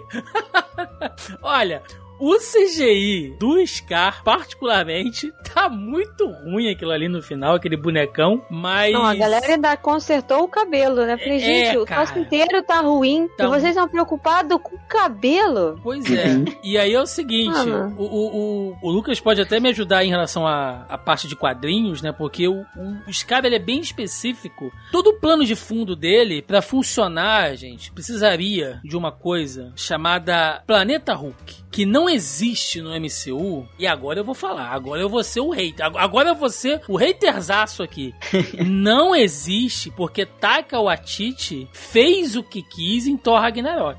E quando a gente gravou aquele fatídico programa, eu falei lá, eu falei, gente, vocês podem me sacanear, vocês podem me zoar, podem falar o que vocês quiserem. Mas o que tá sendo plantado aqui vai ecoar lá no futuro, quando a Marvel começar a colher as consequências desse filme. Porque aqui, nesse filme, Taika Waititi resolveu fazer o que ele quis desse universo. Ah, eu quero contar uma outra história, eu quero fazer o Hulk engraçado, sabe? Tá, o Hulk não, o Thor, né? Fazer o Hulk, o Thor, o, o Thor engraçado e tal, beleza beleza, bonitinho, né? Vou tirar tudo da minha cabeça aqui, vou só usar as referências. Mas ali ele queimou duas histórias importantes dentro do universo Marvel, que é o Ragnarok e é o Hulk, quando ele vai lá pro planeta Hulk e tal. Então, ele queima dois arcos para fazer zoeira, para fazer piada, e tudo que precisar vir a partir disso depois vai ser muito difícil, porque já vem de uma zoeira, já vem de uma brincadeira. Então, é, é difícil, né, Lucas? Porque como é que você vai pegar qualquer coisa de planeta Hulk agora, cara? E o próprio Hulk voltar lá para sacar, assim, cara, se for aquele mundo apresentado pelo Taika Waititi, eu acho muito difícil pegar algo dali na mão de outra pessoa e que não tem uma, vamos botar uma palavra elegante aqui, né, uma dissonância cognitiva que vá fazer um link entre as duas coisas, cara, porque é um, uma pegada totalmente cômica diferente do que deveria ser, né? Bom, minha opinião. Cara, eu achei até desnecessário esse personagem aparecer aí, o Scar, mas eu acho que eles só colocaram ele porque eles precisavam, assim, o Hulk não foi embora à toa, tá ligado? No primeiro episódio lá do, da Mulher Hulk. Eles precisavam, assim, dar um motivo pra ele ele precisava trazer alguma coisa, ele precisava fazer alguma coisa que mudasse, né, o panorama do personagem, né? Agora vai mudar o fato dele ter um filho, né? Vai mudar o status quo do personagem no MCU, né? Mas eu achei até desnecessário realmente, o boneco tá horrível. Tá um CGI horrível. Ai, meu Deus, vamos ver o que, que vem daí. O Everton Chagas está aqui, olha, achei a série divertida, só não gostei do modo que ela ganhou os poderes, achei um tanto forçado, mas do resto eu gostei. A gente até falou, né, sobre isso aqui. Uhum. O meu querido Andréas Biller tá comentando aqui. Puta série divertida, uma das melhores do MCU até agora. Só é difícil entender em que tempo ela passa. E uma coisa que não me desce é o Demolidor deixar os ouvidos cobertos. Mas aí só estou sendo chato mesmo. Gostei e gosto demais dele. Em relação ao tempo, eu acho que ela tá ali o que, gente? Chegou a ser citado em que momento a série passa? Eu acho que tá meio que ao mesmo tempo, né? Do Gavião Arqueiro, Shang-Chi. Essa fase 4 tá se passando meio que simultânea, né? Eu, eu, quero saber quando que alguém vai mencionar que brotou um gigante da Terra. um troço porque isso daí não tá sendo falado, né? Nenhuma série, nada, nenhum filme se comentou, brotou um gigante da Terra. Otávio, eu sempre falo acho que o bom é que aquele celestial começou a aparecer pela cabeça. Porque se fosse de outra parte, seria algo desconfortável na geografia terrestre, cara. Seria assim uma coisa. É... Mas o demolidor pode estar com o ouvido coberto, André. O, cara ouve batimento cardíaco a um quilômetro de distância, cara. Não faz diferença para ele aquilo ali. O som é a interpretação da onda mecânica. Então, se a onda tá batendo no capacete, tá vibrando no capacete, vai vibrar também as moléculas de ar para chegar no tímpano dele. Olha aí. Olha aí, tá vendo? Pronto, é assim, cara, é assim. Aqui a gente trabalha com ciências, evidência científica. O... meu querido Cláudio Colangelo, salve, Thiago, um salve para você, meu querido. Melhor quebra da quarta parede até agora? Divertido demais, abração. Ah, gente, isso aqui é, é, é muito bom, cara. Todas as quebras de quarta parede, eu acho que funciona muito bem e a atriz é muito carismática, bicho. Pelo amor de Deus, Sim. cara. Ela, ela olha pra tela, ela faz umas caras assim que é impossível você não, não dar risada, cara. É, é muito bom. Melhor que Ela manda muito bem, né? Sim. O jogo tá aqui, olha. Acreditam que mostrar o lado mais humano da personagem como Wong e Abominável funcionaria em outras séries e filmes ou apenas na série da Mulher Hulk? Quem pegou a referência musical quando o Matt disse que era o Demolidor para Jennifer? Eu não lembro da referência musical. Toca a trilha sonora da. a, a, a música ah, da abertura da, né, da Netflix. série da Netflix. Foi, foi, foi, foi, foi, verdade. Igual quando a. lá na série lá da Miss Marvel eles falam sobre mutantes, né? Toca o tema dos X-Men assim, bem. Nossa, sutil como um elefante manco na loja de cristais, né? Mas tudo bem. Uh, a Jéssica tá comentando aqui. Adorei a série, é, não como série da Marvel de heróis, mas como mulher, achei que foi uma forma descontraída de trazer algumas discussões. Daí, Mel, que você acabou de falar, né? É, é, uma, é uma percepção diferente que um público diferente traz, assim, pra, pra uma coisa que teoricamente não é só história de bonequinho de quadrinhos, né? Então é, é por legal. isso que eu bato na tecla. Tem que é, a gente já falou sobre isso aqui, o Luiz também comentou no, né, no podcast, que essa fase da Marvel eles estão focando em diversidade. Sim. Porque o quadrinho da Marvel sempre foi muito diverso, o quadrinho da DC também sempre foi muito diverso. A galera que é, é, fal, é falha em interpretação de texto, né? Mas aí já não, já não é um problema dos selos. Sim. Então, assim, mais e mais eles estão trazendo uma galera que tá representando, ou que vai representar, pessoas que não se viram representadas na primeira fase. Porque na primeira fase a gente só tem homem, cara. Não é que dizer que é ruim. É muito boa a primeira fase da Marvel. Mas vamos dar uma, uma diversificada na coisa, né? Sim. Vamos mudar um pouco aí. Eles demoraram tanto para fazer o filme da Viúva Negra, coitada, que foi aquela porcaria que saiu. Então, assim, agora eles estão, eles estão, saca, melhorando. A gente tem a, a, a, Carol Danvers, que ainda é a que a galera mais odeia, porque, puta, Brilhar ah, é porque ela é muito séria, ela não ri. Porque ela não ri. Agora não, a treta não pode gostar dela porque ela consome NFT. Ai, pelo amor de Deus. Então, não, tô falando isso. Gente, eu tô falando sério. Eu não duvido. Eu, eu não duvido de nada, amigos. Eu não duvido de nada. Mas NFT não é o futuro, gente? É. Não, é porque NFT vai contra o meio ambiente. Tem uns rolê louco aí que eu não vou saber explicar agora. NFT então, assim, vai contra. Eu não, definitivamente não sei direito o que é NFT, então. Porque se NFT vai contra o meio ambiente. Não sei. Acabei de falar pra você que eu não sei. Então, assim, uma coisa que eu repito é, gente, homem hétero faz um esforço enorme pra gostar de mulher. Porque ah, puta que pariu. Que fazem, tem uns que fazem. É tanto obstáculo, porque não ri o suficiente, porque não tem bunda, porque o peito é pequeno, porque ela não é desse tamanho, porque ela tem que ser maior, porque ela tem que ser mais baixa, porque não sei o que. Cara, saca? Então, assim, o que a Marvel tá fazendo agora, eu acho que eles estão separando o joio do trigo. Quem gosta, quem é fã, vai ficar. E a galera que é só poser e ficou no início por conta dos personagens masculinos, ah, não, mas agora vai ter muita diversidade, eu não quero. Meu filho, vaza. É o, que, o negócio que eu falei hoje, que eu falei, falei até pro Tiago, que eu cheguei a perder seguidor por causa da situação eleitoral de ontem e tal, se a galera não soubesse quem eu sou esse tempo todo, mano, é ótimo quando o lixo se retira. E eu acho que é exatamente isso que a. Não exatamente isso, mas que não, talvez não intencionalmente, é o que a Marvel tá fazendo. Sim. Quem gosta do nosso conteúdo, a gente quer que vocês fiquem. A gente, a gente quer que vocês deem críticas pontuais e construtivas. Do tipo virar e falar: olha, vocês estão cagando no effect, vamos melhorar isso aí? Isso é uma crítica pontual, saca? Vamos melhorar, vocês têm como fazer essa porra melhor. Mas não essas críticas absurdas que o pessoal tá, tá, tá soltando aí. Então vai ter, gente, manda, manda mais, manda mais diversidade, entendeu? Você... Tô querendo. Se Faz você... igual, manda igual o ator que a gente vai falar ainda, porque não saiu o filme, mas o cara do namoro, o cara não sabe nem nadar. O cara tá lá, o ator, botou uma boia de criança e tá lá fazendo submarino. Foda-se, mas manda. voar sabe. É, o importante é voar. Pode não saber nadar, mas é. é isso aí. Se você for, se você for hater, vai lá pro Dois Faladores, vai lá pro Haterzaço. Aqui não, aqui você... Caraca, cara.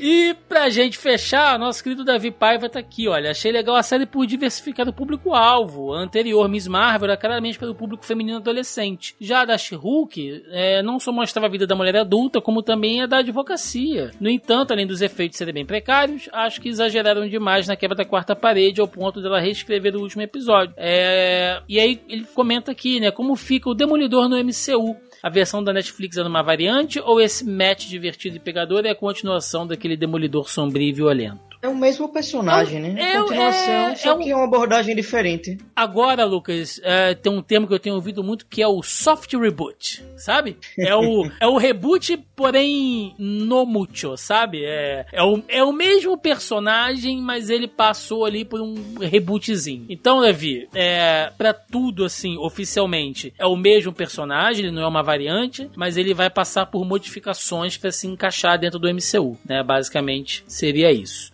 Então, pra gente encerrar rapidamente, é, eu queria saber como é que vocês esperam que a personagem se encaixe agora dentro do MCU, não em uma série solo, mas em outros uh, conteúdos, né? Outras séries, filmes, quando ela estiver junto com os Vingadores, como é que você acha que isso vai funcionar e qual o papel dela dentro, né, dessas equipes ou das próximas obras, já que ela tem a força de um Hulk, mas ela não é necessariamente um, uma força bruta é, bestializada né? Então, queria saber como é que vocês enxergam aí a personagem se encaixando no MCU. Vai lá, Lucas, você primeiro. Cara, eu, eu gostaria de ver, é, sei lá, talvez a Mulher Hulk aparecer assim, não como um dos iniciais, mas talvez aparecer num filme, sei lá, do Quarteto Fantástico. Ou então, tipo, é, a Marvel seria legal, assim, talvez assim, em próximas fases, ter equipe, sei lá, só com personagens femininas. Eu acho que seria legal, talvez ver a Nossa, Mulher Hulk. Nossa, meu filho, mas aí o povo implora pode. Eles vão enfiar Hulk... o dedo no cu e rasgar muito fácil.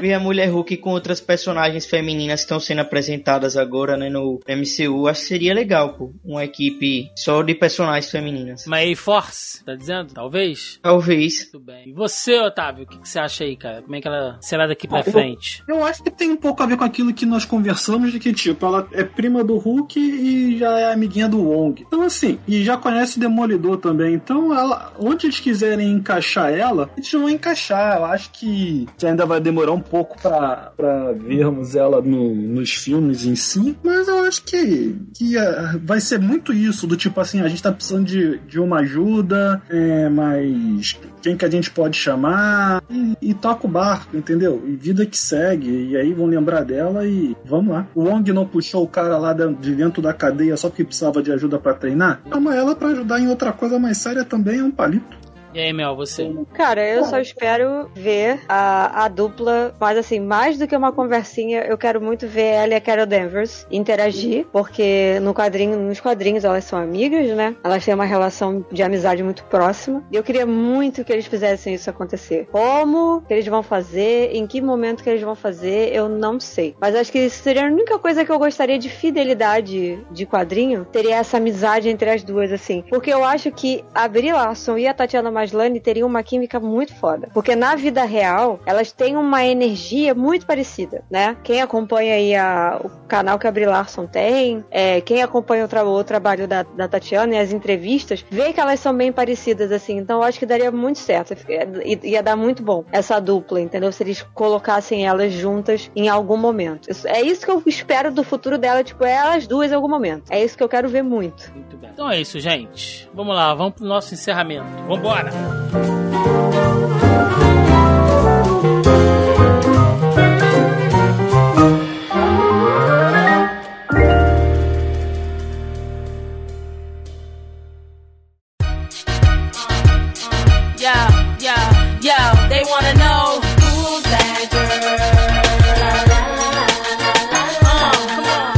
Ao final de mais um Zoneando Podcast, onde falamos sobre a primeira temporada da série da Mulher Hulk, né? She-Hulk. Aí trazendo um pouco de humor e muita quebra de quarta parede pra, para este MCU. Então é isso, gente. Aquele momento agora é para recadinhos, jabás e o que vocês tiverem. Melissa Andrade, por favor. É isso, gente. Vamos começar agora o mês de novembro, né? Tem um especial lá do canal, que vai ser o especial Dark Pictures, né? Pra quem não sabe, Dark Pictures é uma franquia de jogos de terror aí. Eles vão dividir os jogos em temporada. Então a primeira temporada acaba esse mês, que eles vão lançar o último jogo aí no dia 18. Eu vou jogar todos os jogos, todos os jogos, os três jogos que já saíram até agora. Vamos jogar aí por semana, jogar e jogar, fazer vários gameplays, analisar a história, ver os personagens sobrevivendo e morrendo de N maneiras diferentes, porque consegui um contato com a senhorita Bandai Namco. Então temos uma aí uma futura parceria com Bandai Namco, gente, distribuidora de jogos, né? Consegui fazer esse contato aí graças aos meus amigos streamers. É, então deu muito certo. Galera da Bandai Namco aí, o representante né, no Brasil, gostou muito do projeto. Quem quer saber, né? O podcast vai sair, mas tá aí nas redes sociais. O, a agenda do canal tá fixada lá no meu Twitter. E é isso. As lives, eu não vou nem falar que eu faço lives no mesmo dia, porque a agenda de novembro está inteiramente diferente do que eu faço normal, que seriam lives terças, quintas e sábados a partir das nove. O horário é o mesmo, a partir de 9 horas. Mas, por exemplo, na semana que o podcast está sendo gravado, hoje é dia 31 do 10, eu vou fazer live dia 1 dia 2, dia 3 e dia 5. Então, assim, são dias completamente diferentes, todos eles a partir das 9. Não, na verdade, eu faço live a semana toda. Eu faço live essa semana 1, 2, 3, 4 e 5. Pera, já não sei mais. Contar. 1, 2, 3, 4, 5. Certo, são 4 dias. É de terça a sábado, a partir das 9. Que eu recebi chave de jogo de terror pra testar. Então, assim, esse, esse, esse, mês de novembro vai ser movimentado. Então, colhem lá na, na roxinha, vão lá na Twitch, né? O Thiago vai deixar o link aqui. Eu vou botar a agenda, vou, vou deixar a agenda específica desse mês marcada lá também no canal. E é isso. Estamos com a parceria, né? Se, se Deus quiser, a chave vem, porque não me deram garantia. Mas eles elogiaram bastante o projeto e eu tô muito feliz porque eu tô com esse projeto pronto desde agosto. Pra vocês terem uma noção. Esperando uma oportunidade e o contato aparecer. Então agora temos parceria com Dona Bandai Namco e vão vir outros jogos aí. Vai vir One Piece, vai vir Dragon Ball, enfim. O que eles mandarem de chave pra mim, eu tô testando. Então é isso, gente. Vamos lá, livezinhas a partir das nove da noite, nesse novembro louco, especial Dark Pictures, galera que gosta de jogos de terror, Men of Medan, Little Hope, House of Ashes e The Devil in Me, tudo eu vou jogar lá no canal. Maravilha. Bom, quero agradecer aqui a presença dos nossos digníssimos convidados, começando aí pelo nosso Luiz Otávio. Muito obrigado. Opa, muito obrigado aí, cara, pela presença. A gente já sempre tenta, né? Mas os horários eu sei que nem sempre bate. Mas quero agradecer aí, espero que você tenha curtido. É, e dá aí o recado aí pra, pra galera onde achar você, a Ana, né? Fala lá do projeto de vocês. É isso aí, cara. Ah, eu queria agradecer né, a oportunidade de estarmos aqui mais uma vez conversando, debatendo, falando nossas opiniões sobre o conteúdo pop que a gente consome. Antes de falar aqui da, dos meus projetos, dar parabéns para Mel, que seja o início de uma jornada de, de muito sucesso, que dê Obrigada. muito certo e que você ganhe muitas chaves e que você passe de muitas fases. É, prazer estar com você também, Mel. Prazer estar com um colega do Reiterzaço que eu já estou seguindo, né? Então, se aparecer aí que a gente tá seguindo, é, apareceu um seguidor novo, Lucas, saiba que foi o Dois Faladores que, que entrou. A gente tá no YouTube com o projeto Dois Faladores, um projeto que eu tenho com a minha esposa, em que a gente, a gente costuma falar de tudo no canal, só que a gente acaba tendo falado mais nos últimos dias sobre. Nos últimos dias não, né? Do modo geral de cultura pop, mas semana passada teve uma live sobre, sobre política lá com uma economista é, interna, né, com uma. Qual é o nome que eles dão? Agora eu esqueci. Mas com a Natana Garcês, ela fez relações Correspondente? internacionais. Não. Ela fez relações internacionais e economia política. Da área de economia política, a gente debateu um pouco sobre como seria é, um possível governo Bolsonaro, o impacto desse governo na economia e nas relações internacionais do país. É, estamos nas redes sociais, tudo dos faladores, Twitter, Facebook, Instagram. Estamos no site Faixa Pop com uma coluna quinzenal, a coluna Fala em que a gente escolhe algum tema que está acontecendo dentro da cultura pop e a gente tenta aprofundar um pouquinho o debate sobre aquilo. Então, a gente está gravando isso numa segunda. Amanhã sai a coluna nova, sai geralmente às terças-feiras. Procure a gente lá. E na Twitch, a gente está com o projeto Amantes Emprestados, não um projeto em que nós estamos sozinhos, tem toda uma galera que a gente conheceu no YouTube, em que a gente entra sexta-feira, é, 11 da noite, para ficar falando sobre a vida de alguém, mais especificamente sobre a vida amorosa de alguém, famoso ou não. E a gente comenta a vida dos nossos seguidores lá também. Então, galera manda história gente, a gente começa a comentar e opinar lá ao vivo. Então, se você quiser conhecer, Amantes Emprestáveis lá na Twitch, dois faladores no YouTube e em todo o resto. Valeu, pessoal. Valeu, meu querido. E agradecer a presença do nosso querido Lucas. Luquinha, cara, muito obrigado aí pela presença. Espero que você tenha curtido demais. Já, já começou aqui sendo o, o, o primeiro desbravador lá do Reterzaço. Quero trazer os outros meninos pra cá também, né? A gente acabou aí fazendo essa, essa ponte. Eu participei com vocês lá várias vezes. Inclusive, na semana que a gente tá gravando aqui, né? Aí saiu um, um vídeo bem legal que eu fiz lá com os meninos do Reterzaço. Eu vou deixar aí também pra quem quiser assistir lá falando sobre a morte do Superman, né? Este evento tão importante aí na, pra minha vida e pra história dos quadrinhos. Eu só segurei um pouquinho porque a gente tá gravando esse, esse podcast aqui pós-eleição, gente. Então não adiantaria divulgar nada agora porque ia se perder no meio da loucura, né? Mas agora que passou, vou deixar o link aí, vou, vou dar uma divulgada. É isso, cara. Muito obrigado, espero que você tenha curtido e divulga o projeto de vocês aí, que é legal demais. Pô, eu que agradeço. Obrigado pelo espaço aqui, Tiago. É, eu curti muito participar aqui com vocês. Curti muito conversar mais uma vez com você. Conhecer a Melissa, conhecer o Luiz. Foi muito da hora a ideia que a gente trocou aqui. Gostei muito. É... Quem gostou aqui, né, da, da, da, minha participação e quiser conferir, a gente tá lá no YouTube. Quatro vídeos por semana. É, né? A gente fala sobre tudo que der na telha, né? Sobre cinema, série, quadrinhos e, e tudo relacionado à cultura pop, né? E a gente tá no Instagram também, arroba Reitesaço, e no Twitter, arroba canal Reitesaço. A gente tá no TikTok também na Twitch, mas eu não lembro. eu não lembro qual era essa conta lá. No, gente... no, nem no TikTok, nem na Twitch. A gente tem que fazer colar pra fazer dancinha no TikTok, cara. Pra atrair a Não, é, agora que o, que o Lucas falou, eu lembrei. Estou no TikTok também. Aí, ó. A gente vai fazer a corrente, vamos fazer uma, um viral. vamos fazer a corrente. Mas no momento eu estou colocando só os, alguns clipes curtos de live lá, né? Mas eu tenho ideia de criar um conteúdo, mais assim, conteúdo de games específico pro, pro TikTok. Mas esse é um projeto que eu tô estudando ainda, porque eu tenho que estudar essa caceta dessa plataforma, porque ela não é muito certa da cabeça. Então é isso. Mas enfim, estamos lá no TikTok também. Como no, como no TikTok e na Twitch a gente tá no comecinho também, né? Entrando agora na, nas plataformas, eu também nem lembro, cara. Não, mas é, é bom assim, a gente gosta assim, organizado igual a gente. Eu também vivo esquecendo. mas é isso. Todos os links aí pro, os projetos do, do, do Otávio, do, do, Lucas, galera do Reiterzaço lá, Mel também, o canal da Twitch, vai estar tá tudo aí na nossa postagem.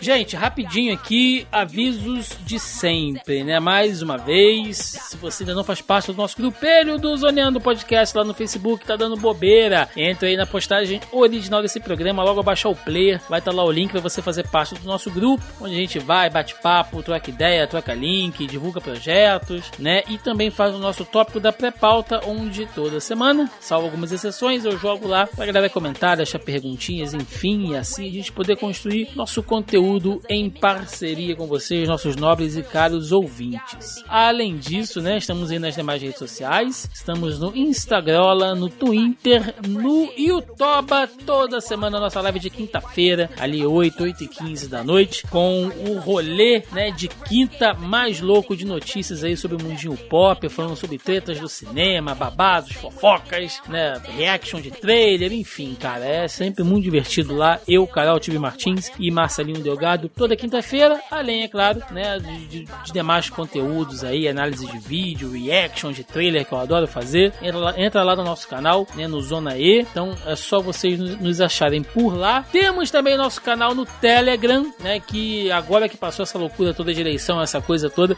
A gente vai programar mais algumas coisas bem bacanas para lá, né? Inclusive tem sorteio rolando. Se você ainda não faz parte, o link aí, o QR Code, tá na postagem também, o link para você acessar. Que é um canal onde a gente tem a ideia de trocar uma ideia mais direta, mais interpessoal com vocês. Então participem, né? Para não ficar só dependendo de rede social, que às vezes não, não entrega, demora a entregar, não alcança todo mundo. Então entra lá, participa do nosso canal do Telegram, pra gente trocar uma ideia muito mais direta. E tem o nosso canal, né? No TikTok, como eu falei, o Zona E Underline Oficial. Lá eu tenho pelo menos tentado postar bastante coisa lá durante a semana. Gente, é isso, né? Deixe nos comentários aí a sua opinião, o que, que você achou da série da She-Hulk, como é que você acha que a personagem vai aparecer e agregar ainda mais no MCU. É isso, tem mais Marvel para falar esse ano, né? Muito em breve a gente vai falar muito mais de Marvel aqui. E é isso. Ficamos por aqui e até semana que vem. Um abraço e até mais. Valeu. Tchau, tchau. Valeu. Tchau.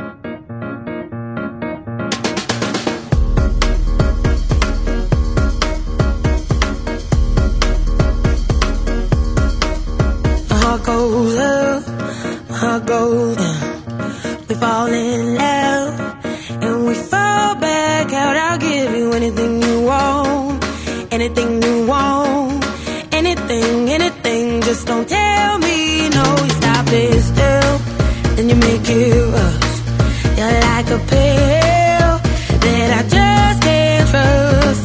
me to stop, but I keep on going. Told me to stop, but I keep on going. Told me to stop, but I keep on going. Keep on, keep on, keep on. You'll never stop this thing. I will never let you go. Well, who am I to say? Maybe by now you should know. You got your somebody calling, you think you're somebody, don't you? I think you're keeping somebody close. You'll never stop this thing. I will never let you go. Wasn't it enough? Or did I move too far? It's all too much. I think I must be mad to give you everything I had, everything I had,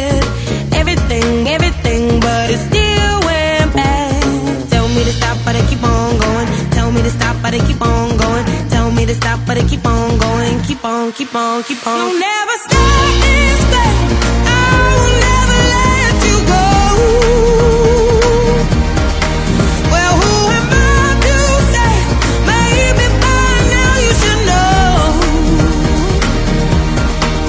You got your somebody calling, you think you're somebody, don't you? I think you're scared